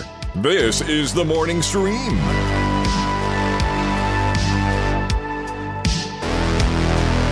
And we've returned. Um, I'm pretty sure I already forgot who that was. Could, could you remind oh, me? I'll, I'll remind you because it was such a long time ago. Yeah, The Standstills, a brand new song called Motherlode featuring the Eagles of Death Metal. Eagles. Check out their brand new album called Shockwave, which comes out in about a month, November fourth. Uh, anything else going on November fourth? I can't think of anything. No. Uh, check it out, The Standstills and Motherlode. Nothing else happened that day. or the, no, it will be. What is the fourth? That week. What's going on uh, the fourth? It's, it's really just a Friday. I'm thinking like Election Day, which will be on the first. Is that right? Oh, Tuesday. Right. Mid, we got midterms, man. We got midterms. Everybody oh get God. out there. Are, is the, yeah, are the uh, the the commercials just in full swing where you're at? Oh, oh yeah, you big don't time. Watch local T V though, do you? Yeah, I don't, but I still get the texts and the they show up in yeah. web stuff all the time, local stuff. I ended up with yeah. um, so there's a big fight here. And they're kind of neck and neck right now between Senator, current sitting Senator Mike Lee, which nobody likes. We all hate him. He mm-hmm. sucks. Mm-hmm. Uh, the reason he stays most of the time is because people just vote Republican and they don't pay any attention and don't actually care. They just vote ticket. But yeah. Mike Lee is a is a is a literal piece of shit. And um, wow. him, he's he's you know Mitt Romney's fine, but Mike Lee needs to freaking go. So this guy, Evan McMullen, is running, who uh, is a former Republican, now independent. He ran for president in twenty sixteen. Wait, twenty sixteen? Yeah. I think that's what I think that's right. Mm-hmm. Um, uh, to challenge Trump because he was super upset about that. Nothing, of course, nothing ever came of it. But um, he's got a real chance to beat Mike Lee and become a new senator, and I'm all for it. I'll take McMullen any day. Ex-C I A, cool dude, total family guy, nice guy uh, from all accounts. Seems like he actually gives a shit. And send Mike Lee packing, dude. He sucks! National disgrace, Mike Lee. Leave. All right. Nice, nice. Hey, uh, if I disappear off screen anytime during uh, Wendy's segment, don't worry. I've got audio on, and I'm just I'm just stepping out of frame to uh, fix a, a move, basically something from a three D printer that has to get done this morning. Oh, did something get tangly? So, it's not broken. No, no, no. I have a I have an order that has to go out today, and I, if I don't oh. uh, move it from the printer to the washer to the curer, yeah. Uh, so it'll just be like a minute gone out of frame. Oh, you're all good. No worries. Everyone knows it's Wendy. Hey, Wendy's here. How do I know? Because she oh she updated her your your avatar, Wendy, in uh, oh I did Discord. Yeah, that's cool. Oh, look at that. Yeah. Is that the Salt Flats? I don't know what that oh, is. No, that's Peter on a frozen lake in Sweden. Oh, oh cool. Oh, that's cool. Yeah. Borka Borka. It's like Salt Flats though. Good, yeah, good it's a little Salt Flatty. Hey, uh, yeah. do you you're I don't know if you're following any midtermy things, but. Uh, We might get rid of Mike Lee out here. We're pretty excited. You know, could for the love of all that's holy, could you do that? Yeah. Jeez, that dude. That dude sucks. No one even, sucks. even people who like him, even people who vote for him don't like him. But people are so no. stupid up and down the ticket that they don't care. But he's yeah. the worst. He's the worst. You know, you know, his dad was Rex Lee, and there, there's a little halo effect because people loved that guy. He was real nice. Mm-hmm. They, you know, had a five K run for him, mm-hmm. like you know, sure. he was. He was kind of the old school version of a conservative, and but like there was a little love there, and I it's run out, right? Can mm-hmm. we be done now? Mm-hmm. Yeah, Rex like, E. Lee, was that the guy? I think that's yeah. him. Uh, let's see, he was a U S Solicitor General from eighty-one to eighty-five. Yeah, I remember this whole thing. Uh, argued fifty-nine cases before the U S Supreme Court. He was kind of a big deal. Mike Lee strikes me as a dude who's like, "Hey, Dad." What what do you do for? I want to do what you're doing. Like if just one of those guys, it's just an ass. Uh, yep, freaking hate him. So we're done, right? Please come on and yeah, can we? Yes, let's do done. it. We'll do it. I think he's got a chance. Right now they're neck and neck, and and Mike Lee is like on fire with the negative ads for uh, against McMullen, but I think McMullen's going to win. And if we had an independent, elected independent freaking uh, senator in Utah, that's that's crazy talk.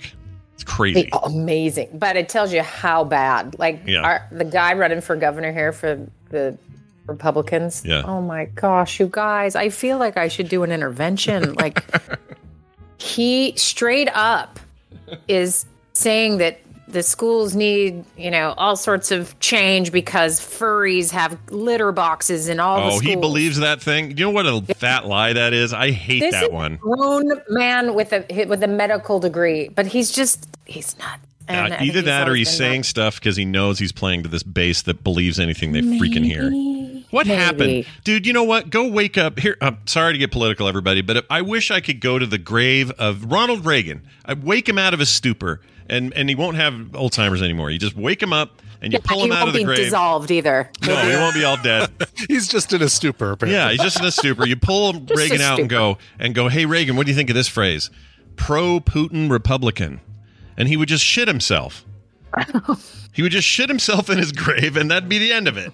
Anyway, whatever. Uh, hey, Wendy, let's get into it. Um, we're going to read yeah. an email. How Wendy, are you guys doing? Okay. Doing great. Doing great. Oh, we have, there's, you have a new uh, niece, uh, or uh, grandniece. I know. It's so Yay. cute. Little Phoebe. Yeah. I can't stop saying Phoebe Cates. I know that's not her name, but no. that's what I said. No, not not Phoebe Cates, known for her topless acting in uh, uh, Streets of Rage. No, what was the game? What was it, what was it called? Fast Times at Ridgemont High. You know, Streets of Rage, the famous movie. Streets of Rage, the comic or the video game where yeah, exactly. it got topless. The old Genesis game. Um, so no, sorry uh, about that. She's uh, everyone else has friends, so don't feel bad. It's all good. Everyone, everyone has their own origin for Phoebe, and all I know is she's really cute, and I can't wait till I get to spend more time with her. Anyway, um, let's move to this email. Grandpa. Wendy, Wendy, thank you, uh, grandaunt. I guess you are. In this yeah, case. I'm super grandaunt. Yep, you're grandaunt. Uh. It'll be no time for Abraham brings home a little one, though. You know that, No, right? Don't even say that. He can barely, like, honestly, he has had a cold, and I'm like, all right, I'm going to teach you how to handle life yeah. with a cold. Yeah. It's not going well. No, really? Well, see, so men are... So you cannot care for another human, so no. no men are no, wusses no. when it comes to colds, I've learned. Jeez. I know I am. We will, we're going to break that tradition of man cold in this house, and it's not going well. All right. Well, good luck with that. Uh, so Wendy's an actual therapist, everybody. She comes on the show on Thursdays, helps people out with their problems because, uh, you know, we're just nice like that. And um, today we got an email to read from somebody called Anxious in Austin. We're not going to use their real name. And they say this, hey, whiskey, scooch, and beer. So I did the game Wendy suggested, the what would I what would I never say at the dinner table the other night. My wife said, quote, I've saved up a ton of money and we're taking a two-week vacation because I don't save money and I hate vacations. Uh, I'm a workaholic only child who came from two workaholic parents, parents, warp level F O O engage. I'm not sure what that means, but he wrote that. Uh, I've been recently... F O O. Oh. Yeah, F O O you, is family of origin. Oh. Oh, okay. A warp level family of origin engage. Yeah, like your foo issues. It's like, oh, here's my oh, foo issues. Okay, engage. Wait. So this would be like, I'm. my parents are, um, uh, let's say, Korean immigrants, and they scraped, worked eight jobs and scraped together and built a, a restaurant. And, this, and they just, you know, did everything they could. And we got to go to college because of their work. But now I'm expected to be as good as them. Is that what that means? F O O? Well, that. That could mean that in every single which way. And here's what I love. Foo is like, it's a clinical reference of like your family of origin. Yeah. And just write your family now and then your family of origin. And there's different things, of course, that arise from your gotcha. family of origin. Okay. But I like that they add a Star Trek reference to it. Yes. This is a great combo of worlds colliding. Yeah, exactly. Yeah. Nerd v- meets things you've heard before. Anyway, yeah. Says, I've been uh, recently diagnosed bipolar and I've gotten on meds and it's better. My manic phase was mostly rage. Oh, geez. Uh, but I get straight up euphoric while I'm working or while I'm working and I always have. I don't like vacations and I realize I've stolen many great experiences from my family because of it, but I just don't. I like traveling and active vacations, particularly foreign countries. But my family just wants the get away from it all in a cabin for a week in the U S and I climbed the walls after two days. For years, I got considerably, or considerably, uh, got considerable anxiety before a vacation during packing and actual traveling. I can relate to this. I feel that stuff. Uh, the dis- disruption of routine was crippling for me, and the lack of that feel good from working from uh, from working was the double whammy. I just could not enjoy it. I've even uh, had nearly f- a fugue state incidents after being stuck in a car for more than eight hours with my family. Um, let's see, hypercritical, yelling, screaming, driving erratically, picking fights over nothing, et cetera. I've tried being really curious about all of the above in Wendy's words, but the recent mental health diagnosis is tough to discern how much is the bipolar and how much of it is just, I hate vacations. Help, signed, Anxious in Austin. Um, so yeah, I relate to this a little bit. I always feel this way before I go on any trip of any kind, even ones I'm really looking forward to. I feel like the disruption in routine really messes around with my like emotional buttons, and I hate it. Huh. So this may help some others out there who who feel that way about that sort of thing. Uh, what do you want to do to help Anxious in Austin here? Yeah. Uh, okay. So yeah, I mean, bipolar could explain definitely some of the rage and, you know, the quickness to be destabilized emotionally, right? Like, um, you know, I think often we'll we'll think of bipolar as someone. I mean, we we always ruin things by using them colloquially. Colloquially, you know, yeah. Colloquially, and it's it's like I you have bipolar because you just suddenly were sad, or mm. you know, like it's it gets thrown around quite a bit. Um, and there's lots of versions of experiencing this. Some people can have technical bipolar with only experiencing um, sort of mild, mild manic symptoms. Um, they just have to have one of those to get that designation. So it, it's all over the map. But um, I think the rage piece, it's helpful to understand in context with bipolar. Um, so that makes some sense. But I am suspicious that the foo is actually more relevant than, um, and this is, this is a guess, right? I haven't met this person. Sure. Um, but you're, first of all, you're euphoric working. Yeah. I mean, straight up euphoric while working. Yeah. Okay. If anyone is euphoric while doing anything, they're going to want to do it a lot more. Define, define euphoric. What is, what do we mean when we say that? Like well, just the ultimate in like, oh my gosh, I'm in, this is a blissful experience every, every second. Yeah. Of every, yeah. Firing on all cylinders, pleasure was like, yeah, flow. You're just nailing it. You know, that feeling of killing it. It's yeah. that. And it's, you know, that's not something usually people experience all the time while doing something. But the fact that um, a friend here is feeling it while working.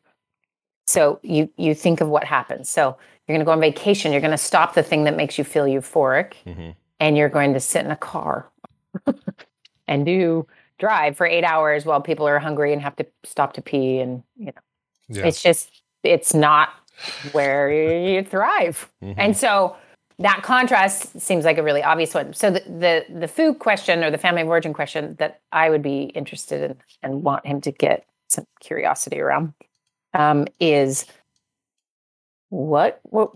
Well, okay, how I would start this. Let me let me just phrase a couple questions and, okay. and see if this is, is helpful. Because um, I have actually worked with a client, very similar thing. Not the euphoric when working, but just maybe feeling more control when working. Right. Yeah. And what happens on vacation is nothing is in that person's control.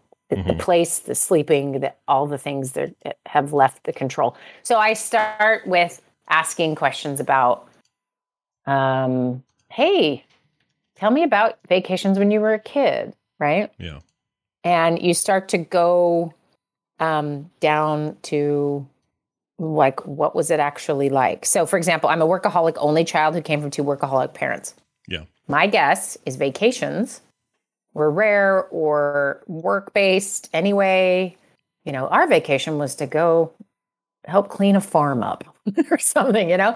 Like it had something that, you know, he doesn't, he doesn't know how to relax. He doesn't know how to follow someone else's agenda. He, this has not been modeled to him. Yeah. So it could be, yeah, that's the only family of origin issue. It could also be, and this is, I've discovered with a couple people when you go down this road of tell me about those vacations and finding out that their father was angry the whole time. Yeah. I'm, I'm thinking of a Jim Gaffigan bit about why all dads seem mad all the time. Yeah. Because they're standing in Disneyland, sweating and spending money, gaining white weight while eating crappy, no, while sweating to death or something like right, it's right. just funny, right? Right. And it's because it sucks to be the adult paying for everything and making sure everyone else is happy. And so what was your experience as a kid?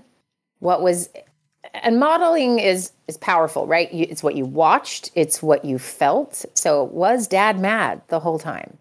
If you never went on vacations, um, you know, what, what version of like a Sunday drive did you have? What breaks look like? And just ask yourself some questions about what did I see? Mm. What was the feeling of those, those times, you know? So this person I'm thinking of um, shared just this idea about their dad traveling is everything would get started and packed and they'd be ready to get in the car and dad would have a meltdown yeah. and the entire thing would be canceled. Hmm. And so they'd never even left the house. They'd always just sitting there as kids on their, on their suitcases and mom's trying to make it better and dad's refusing to go. And then suddenly there is no vacation.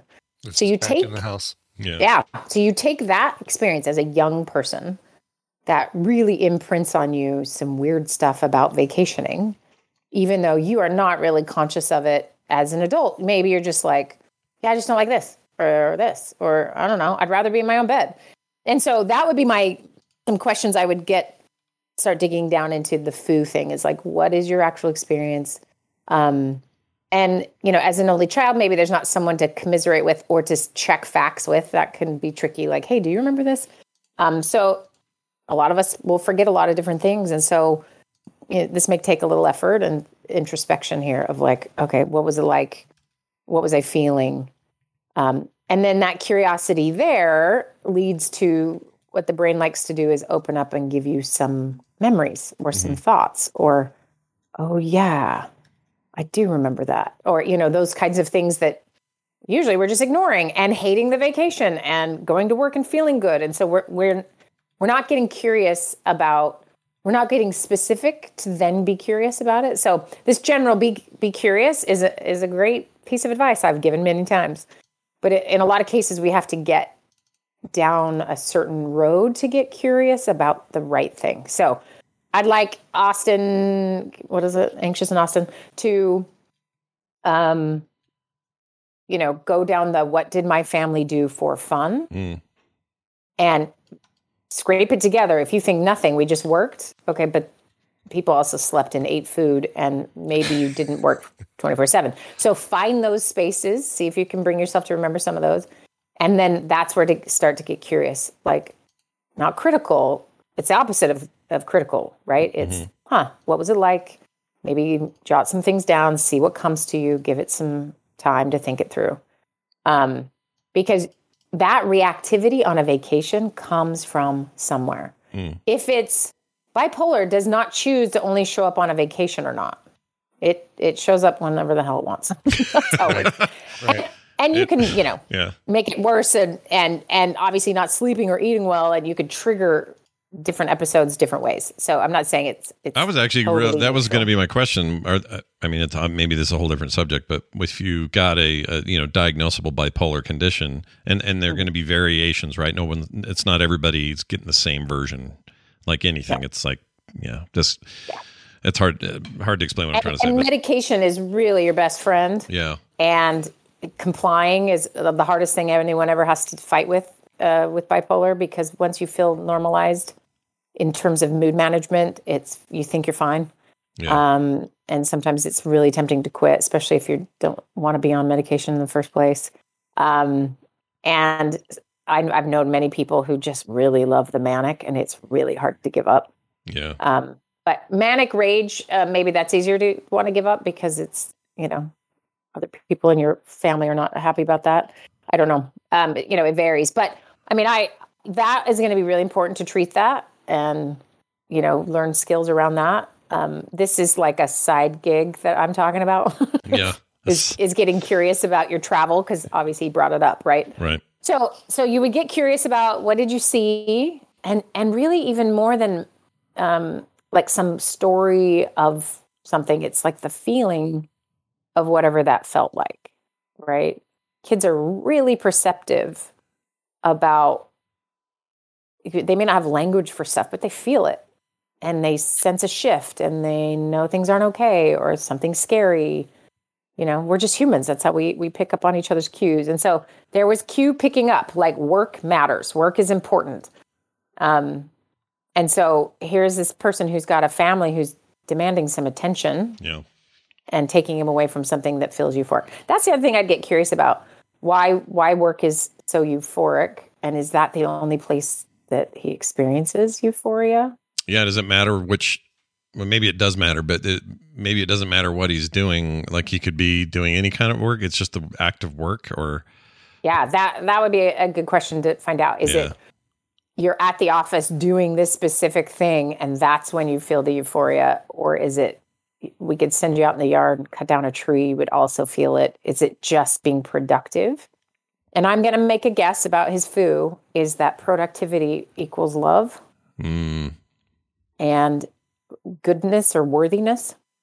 And so when that's the case, just being you without doing something will feel like maybe unworthy or unlovable or some somehow problematic.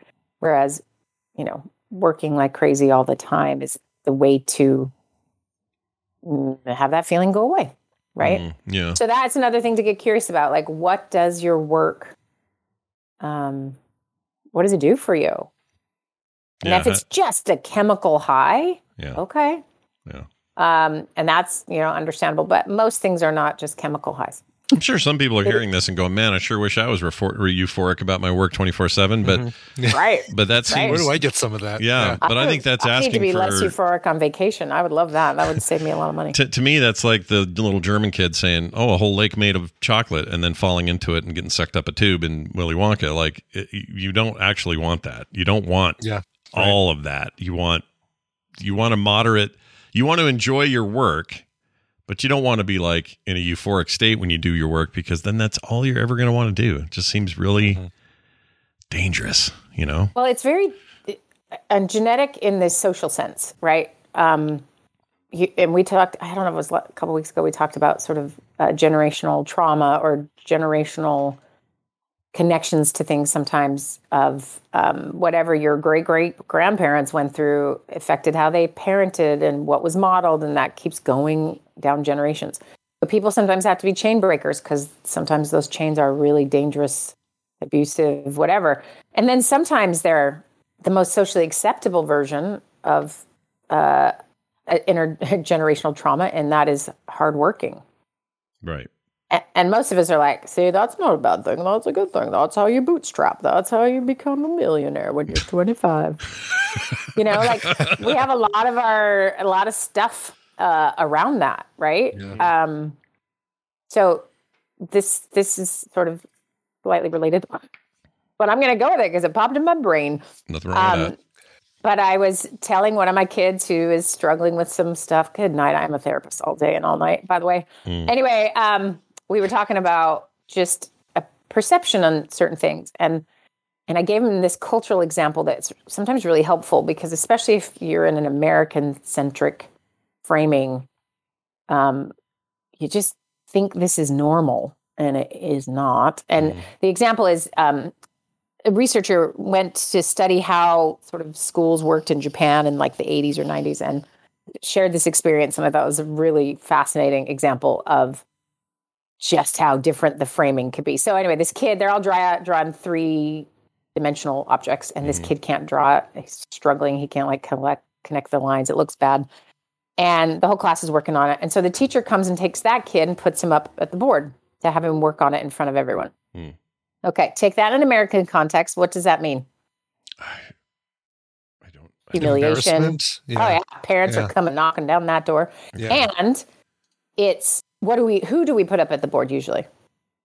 Uh, the the the struggling kids, the kids who are having no, a hard no, time that, keeping... to show the whole ki- the whole show whole the whole class how to do it. Who do oh, we ask? The, the the teacher's pets, or the you know yeah, the, the kid who's yeah. awesome at it, right? Yeah, yeah, yeah. So it, in Japan, the framing is that struggle and.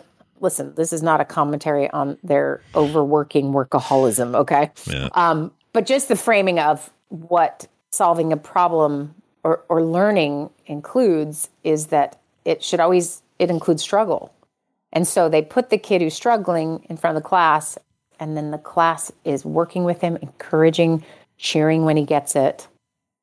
Mm-hmm. Like, what a different story, right? Mm-hmm. Versus... I'm the kid who does it right, and now I have to go stand up and perform and get it perfect, right? So right. I am talking about my perfectionist child in this story. Mm. And thinking, shall we move to Japan so you can learn that struggle is important? Mm. Anyway, but just that idea of like, um, you know, what the framing is around working is unique to the culture you're in, unique to the subculture of your family. And, you know, if if we really boil all this down, and when I've, I've worked with many workaholics before, and one of the, the things I find in the end is that there is a sense of accomplishment, euphoria, control, value. And when we peel and peel and peel down, there is there is often a very um, sort of tender center to this of just like, this is my value. Mm-hmm. And you can expand this out to how Americans see a lot of things, right? Who do sure. we demonize? Who do we think is amazing? Right. Um, and we love it when they do it really young, right? Like, oh, yeah. And no matter how amazing someone might be, if they didn't earn it, we're mad about it, right? Like there's there's there's just some stuff that that culturally we all can sort of, it makes sense, but then you take a very significant situation like it sounds like. So vacation is yeah. frivolous. It doesn't make him feel good.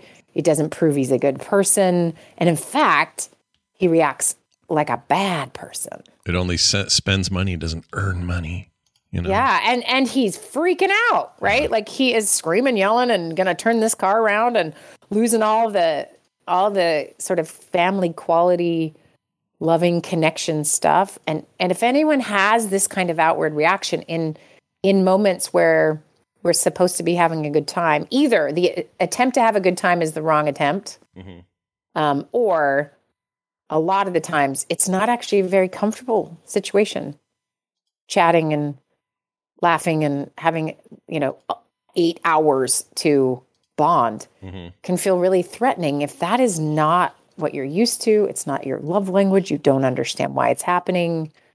Um, and so anytime anyone's really reactive about anything, and, and this is what's p- powerful. You can say bipolar all day long, and medicate it and never talk about it again, or you can find out some of what drives some of the dysregulation. Yes, there's chemical stuff for sure happening. Sure.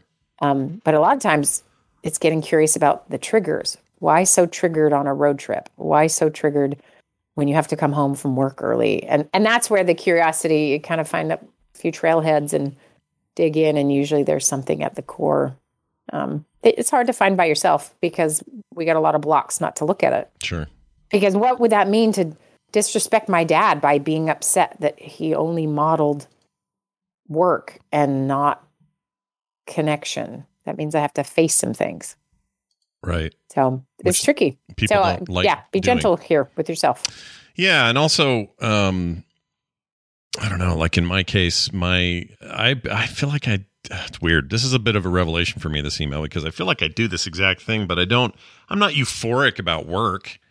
I mean, I like doing what I do, but I'm not like, oh man, twenty-four seven. This is, you know, I don't feel that way. I need a break like everybody else. And I, you know, there's going to be a time today where I'm like, finally, I'm off my computer and I'm, I'm hanging out with Kim. You know, I don't want to do this all day or whatever. Like, there's that aspect, but on the vacation side of things, I, I do often see it as like, well, that's a total waste of money to do this. Or, um, even our, our trip on that cruise, which I was excited about, there was still this thing of like, oh, the hassle of the travel and the thing. And I got to get the, the Canadian passport thing signed off before I can go there. You know, like just all of this hassle and mess and whatever.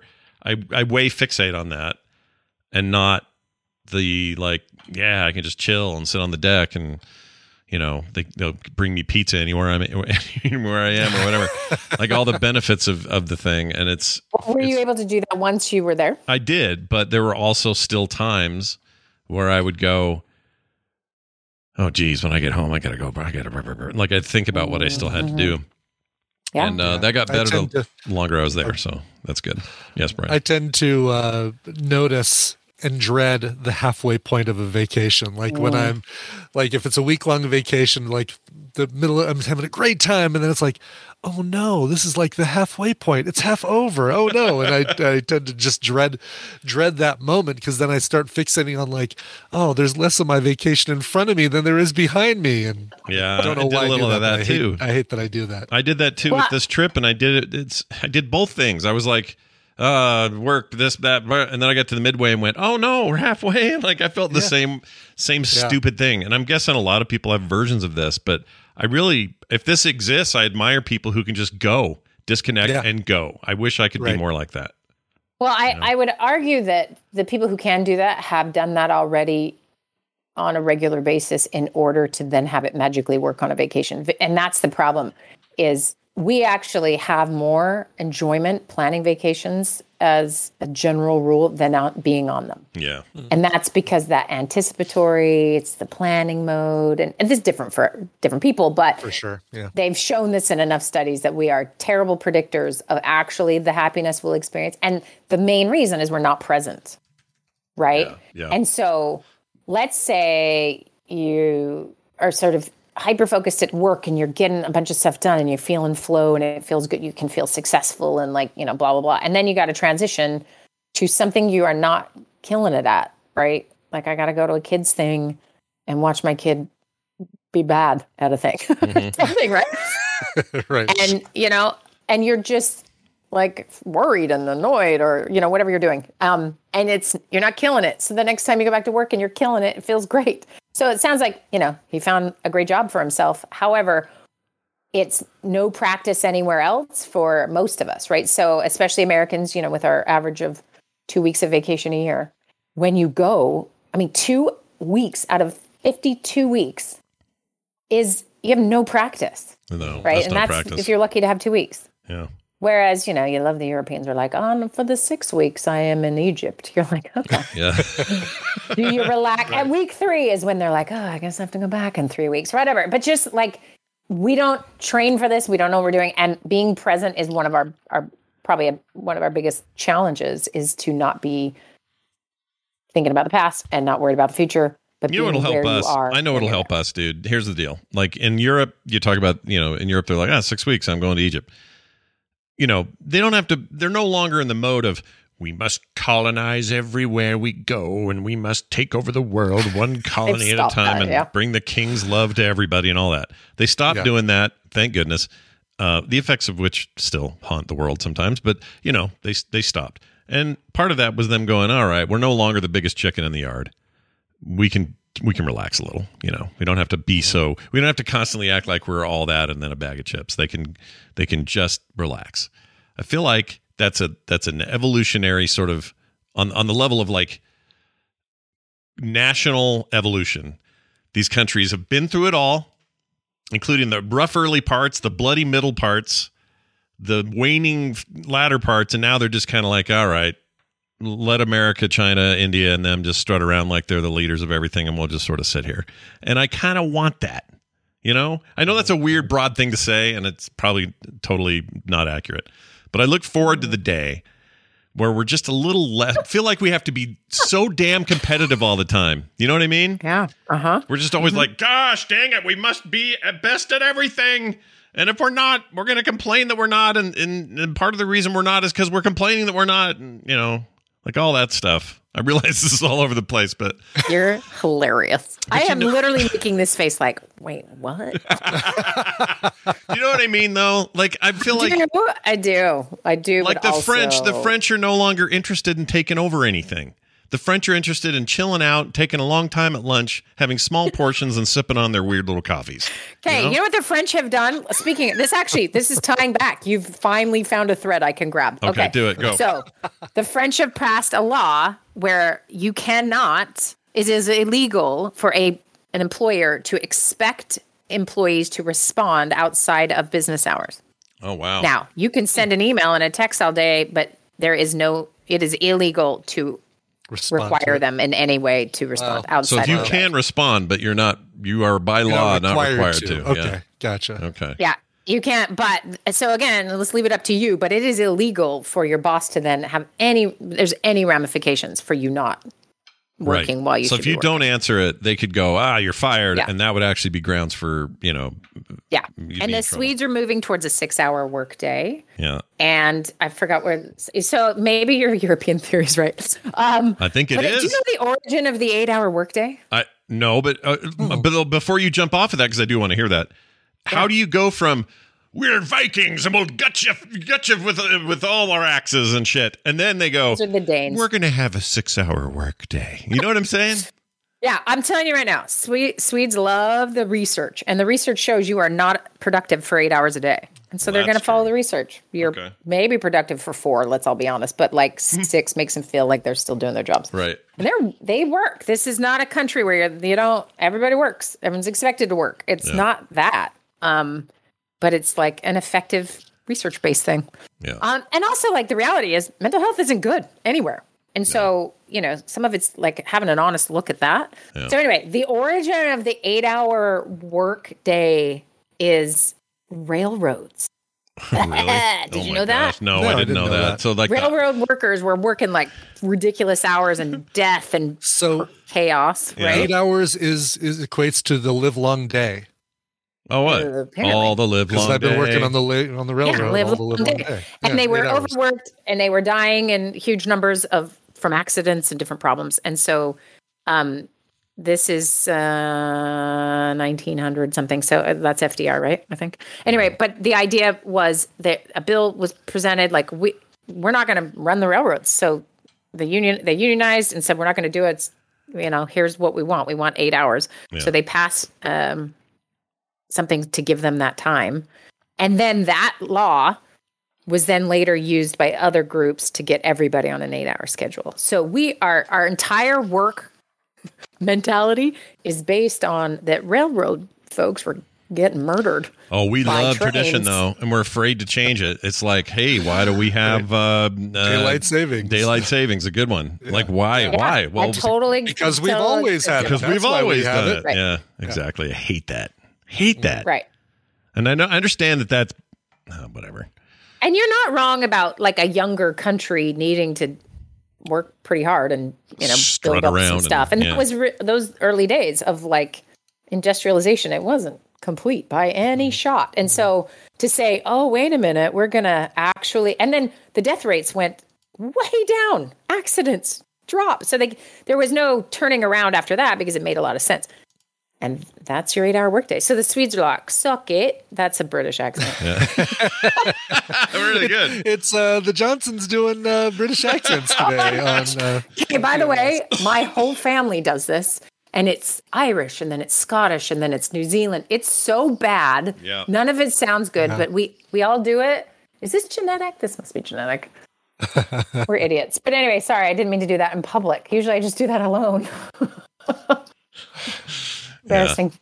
Yeah. yeah, it's uh, it's to me this is a fascinating thing, just an issue from you know how how nations evolve, because you could, it's just such a difference, and I think you're right about them being young, hungry, scrappy, and needing to do you know show whatever, and now when you're the big boy, which just usually means financial dominance, uh, in a modern yeah. sense, when you're yeah. that, then then you're faced with all these issues, these growing pains of like, well, but how are we ment- mentally? as a group? How are we as a society? What are we treating each other like? And, right. one, and you have to start to answer for things like there are swaths of the population that don't have access to clean drinking water. Right. Or healthcare is. Right. Uh, or there, or there, we have this I don't many, know anyone affords it. We have this many suicides compared to some other society. We have this right. many shootings or whatever it may be. We're a freaking hot mess. But we're and, so and that, slow maybe, to yeah, look at so it. Like, I feel like they would have been that way back then. If you said to the king back in the sixteen hundreds, ah, uh, you know, this being in, being the biggest country in Europe's kind of a problem because of this, this, and this.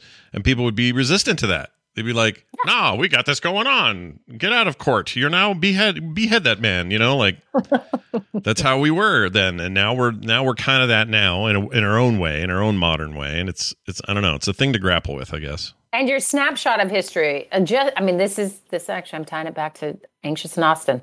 Like, it's hard to see your own place in in your family of origin or the drama that has surrounded you, just like it is in history, right? Like, you know, did anyone during the whatever know they were living during that whatever? No, it was named later, right? Mm-hmm. They were just living their lives. And and I think sometimes this happens with our families. We're we're so used to how it is. It's the water we swim in. And sometimes it's not till you have really different other experiences.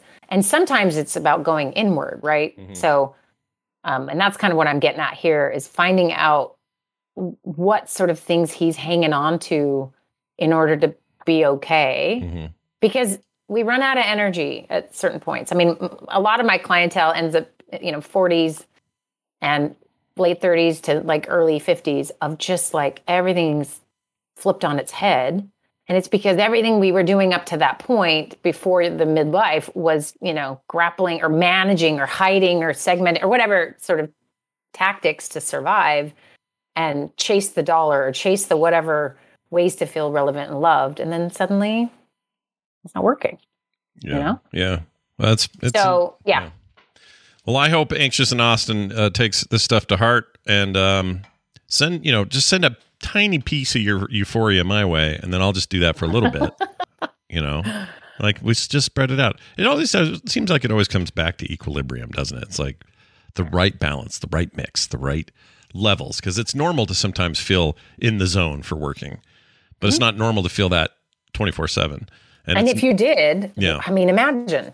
That is what mania is, by the way. Right. That's a definition of mania. Yeah. And people lose a lot of good things in their life when they are stuck in that. So no, yeah, it's, and balance is not a thing, by the way. Yeah. It's, it's balancing is maybe a, is a better verb to use because of just trying to reorient and manage and shift. And that's, that is, that's why life's not easy. Do you think right? the entire it doesn't ever get there? Do you think the entire cast of Jackass all have mania and they just have never been diagnosed? yeah, yeah, I, I do. do too. Yeah, I'd believe it you know, too. I, it would be fun. I would love this if someone. Um, this just popped in my head. Uh, if someone sent us something to watch and then analyze, but it can't be like four hundred episodes of something. It has to be like one Faulty Towers episode mm, yeah, or right, something that. Right.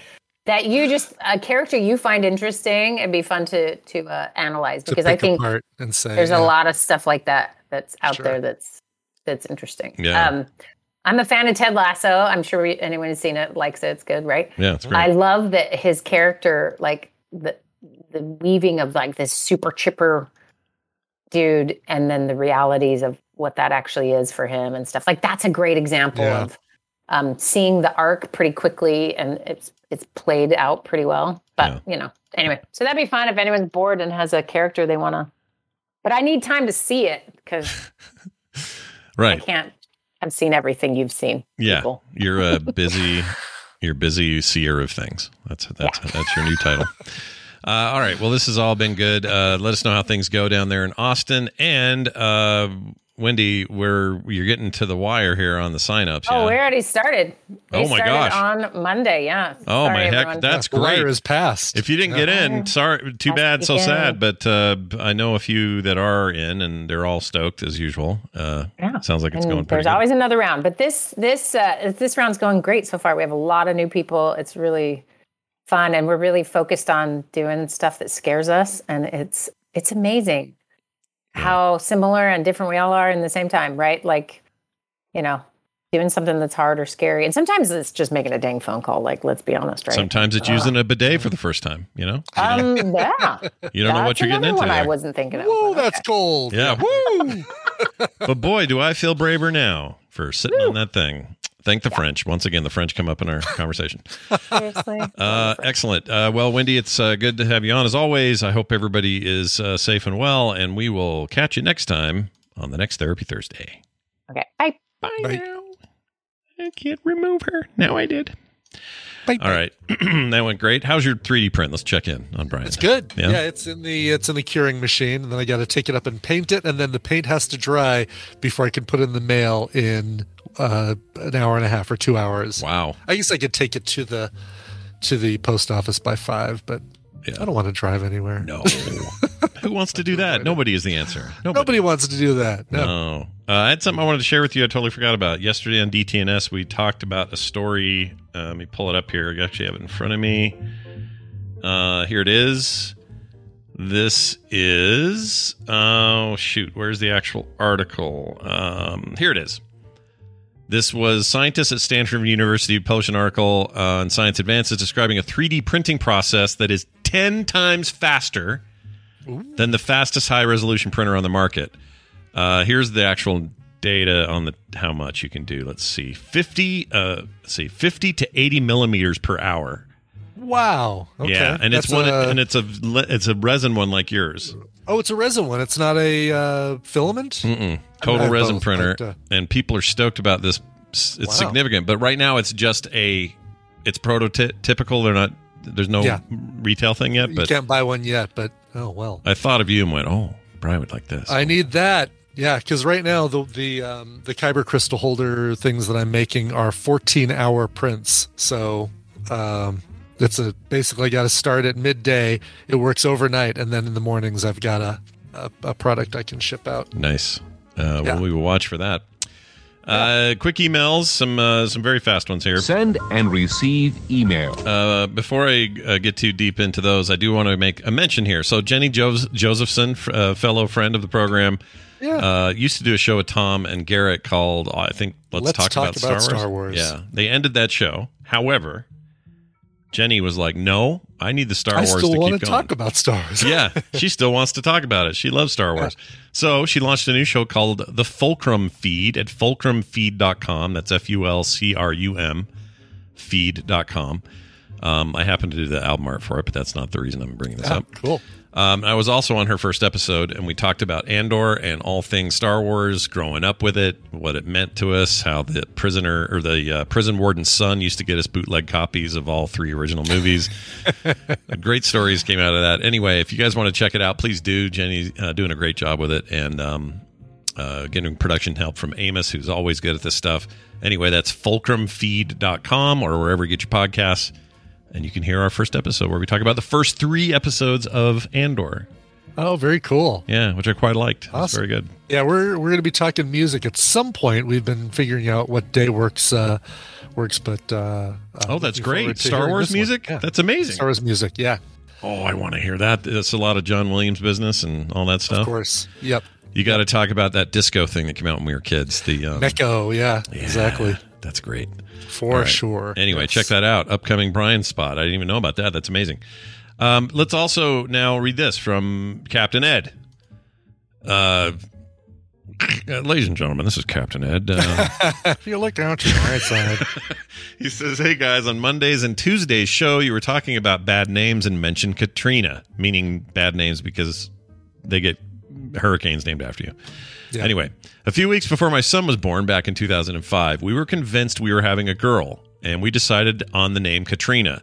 Luckily, we had a son because he was born three days before Hurricane Katrina decimated New Orleans, and he would have had a lifetime of being asked if he was named after the hurricane. Keep up the great podcast, Aww. Captain Ed. Yeah, see? See? There you go. Got yeah. to be careful. Reasons. Yeah. It can bite you in the ass. That's yeah. right. Here's one from Jeffrey. This is just in. Boop, this boop, just boop. in. All yep, right. I put Hot this in. Off well. of the email presses. I'm glad I checked because I put this in during Wendy and I thought it was good. Uh, Dear John Holmes and Big Dick Bambone. Rambone, sorry. Uh, you two can decide which is which, he says. That's all right. Yeah, no, you, whichever, you can have whichever one you want, Scott. He says, I went to Mickey D's last night to pick up my uh, my mom a hot fudge sundae. The man in front of me ordered the adult Happy Meal because uh, his little girl, probably four or five, wanted the toy. When he gave it to her, she cried and said it was an alien because it had four eyes. Have a great stream, Jeffrey. Yeah. I agree. Yeah. That's, that's a, a toy, a McDonald's toy that comes with free therapy in about uh, fifteen years. That's right. By the way, today's selfie should have that. You should have that toy. Oh, I will. Shot. Yeah, I'll use that. Yeah, you got to. Why else would you know? Maybe you could, can you Photoshop a, a pair of extra eyes on me? I totally could. I could dupe your eyes. Yeah. We're doing it. It's in. All We're right, locked. Good. good. Uh, all right. Uh, show stuff coming up. Don't forget today. You got uh, Coverville at one p.m. Uh, be right. here for the stream. Motley Coverville dot t v. Yep. Very good. Uh, Motley Crue in better days back in the day. uh, later tonight we got Core uh, that's happening and that'll be at five p.m. We got a lot to talk about tonight, uh, so check out Core. You want to know how the Overwatch two launch went? Well, not well from a, techni- from a technical right, standpoint. The game's fine. Where is it in my launcher? I can't find it. Yeah, all that stuff was weird. The DDoS attacks were weird. Everything was weird. Um, we'll talk about that and a whole bunch more tonight on Core at five p.m. Mountain uh, right here at the uh, Twitch channel. Uh, guess the connection happening tomorrow. Yeah. yeah. tomorrow, right before uh, Couch Party, uh, about an hour before car- couch, Carch Party. Carch Party. Carch Pouty. Crotch Party. Cr- crotch po- Party. Pouty. Yeah, Pouty. Crotch Pouty. Uh, that'll be happening about two p.m. Mountain Time, and then uh, Couch Party right after that. Yeah, we're doing man, we're doing Man on Fire, the Denzel Washington movie Man on Fire, and uh, we're going to watch it live through the Discord via. Uh, or if you're a patron, you get in. Doesn't matter what level, too. Dollar, that's yeah. fine. Get in. We'll watch oh, that live. Yep, and I'll post it. Uh, this is what oh. early aughts. Yeah, it came out uh, two thousand four. Uh, yeah. It's an it's a uh, hour. It's one hundred forty-six minutes, so two hours and uh, twenty-five, like two and a half hours. Scott, whoa, it's a beast. That's it is a beast. Big one. Dang it. Well, is that going to mess I you up? Gotta, on... gotta, I got to get across town for dinner. Uh, we'll figure it out. We'll Wait, figure if, it out. If we need to do something shorter, we totally can. It's not a problem. Or we could do two parts. We could do first half of Man on Fire. Well, we'll figure it out. Yeah, that's not bad. I don't mind that. We'll figure it out, you guys. We got to yeah, make sure you make out. your you yeah. got to make your time. So it's all good. Uh, anyway, that's tomorrow. Couch Party. Be there for that. Uh, if you're like, wait, how does that work? Just check out the Discord. People explain it to you. It's all good. Uh, Film Sack this weekend. We're doing the Haunted Mansion. That's the Disney Haunted Mansion from the Eddie Murphy one. From where? Also from the early two thousands. Yeah. yeah. Not a good movie from what I've heard, but I've never seen it. So first time for me.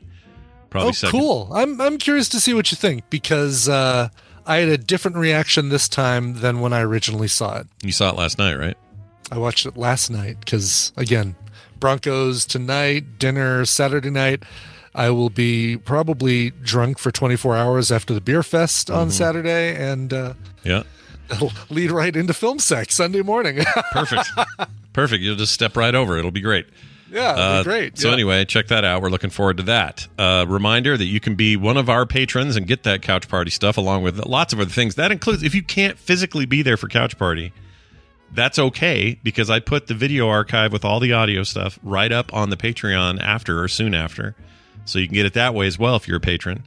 So anyway, sign over at patreon.com slash TMS. Be like Gabe Geisendorfer, who's been with us since two thousand four. Just wanted to shout his name out. We got no new patrons yesterday. That's a bummer, uh, but it's okay. And if you are a new patron by Monday, I'm going to send you something special in the mail. We did that recently. I'll do it again. All right, so we get nice. Like I love it. The Great. next three patrons that join us bet- uh, over the weekend. Actually, I'll tell you what. Any new patrons over the weekend, I will send one. Oh, I don't have one handy, but I'll send you a print magnet wow. sticker pack that uh, you can only get in that way. So uh, anyway, go cool. check it out. And, patreon dot com. Uh, even though it's Film Sack and not T M S, those uh, cassettes are already going out in the mail. So if you are a top level uh, Film Sack patron, then uh, those are on the way to you as well. Awesome. Frogpants.com slash TMS for everything else. Brian, let's play a song and get out of here. What do you got? I've got a song that's spooky but fun, because Leah asked for that specifically. Uh, she said, hey, Scott and Brian, I've been updating my Halloween playlist while I'm sorting candy and doing costume work, and I don't have it perfected yet. I want to know why you're sorting the candy. Don't you just uh, have it all in one big bowl and throw it out to the kids? That's what we do. Uh, kids are getting stale uh, Japanese Kit Kats this year. Looking forward to it. Um, I'm trying to fill my playlist with spooky but fun music. So there's some Alice Cooper, but also So some Jackbox silly spooky stuff, a bit of WoW, and some Indiana Jones, since we're going to be dressing as Indiana Jones and the Grail Knight this year. You chose wisely. I think I've got the John Williams section of the playlist covered, but the rest I'm still deciding on. I would love to hear what you come up with.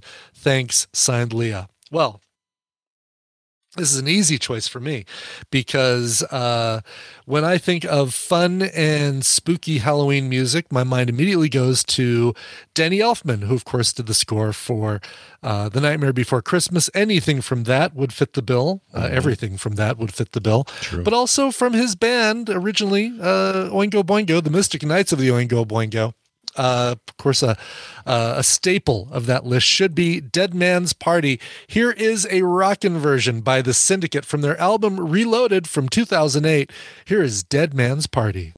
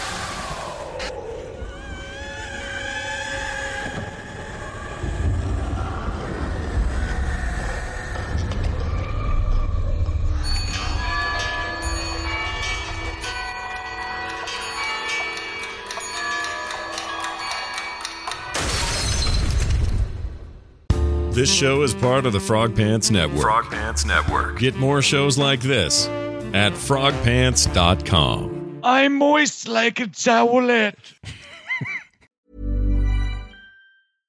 Imagine the softest sheets you've ever felt. Now imagine them getting even softer over time. That's what you'll feel with Boll and Branch's organic cotton sheets. In a recent customer survey, ninety-six percent replied that Boll and Branch sheets get softer with every wash. Start getting your best night's sleep in these sheets that get softer and softer for years to come. Try their sheets with a thirty night guarantee. Plus, get fifteen percent off your first order at boll and branch dot com. Code BUTTERY. Exclusions apply. See site for details. Hi, I'm Daniel, founder of Pretty Litter. Cats and cat owners deserve better than any old-fashioned litter. That's why I teamed up with scientists and veterinarians to create Pretty Litter. Its innovative crystal formula has superior odor control and weighs up to eighty percent less than clay litter. Pretty Litter even monitors health by changing colors to help detect early signs of potential illness. It's the world's smartest kitty litter. Go to pretty litter dot com and use code ACAST for twenty percent off your first order and a free cat toy. Terms and conditions apply. See site for details. Even when we're on a budget, we still deserve nice things. Quince is a place to scoop up stunning high-end goods for fifty to eighty percent less than similar brands. They have buttery soft cashmere sweaters starting at fifty dollars, luxurious Italian leather bags, and so much more. Plus, Quince only works with factories that use safe, ethical, and responsible manufacturing. Get the high-end goods you'll love without the high price tag with Quince. Go to quince dot com slash style for free shipping and three sixty-five day returns.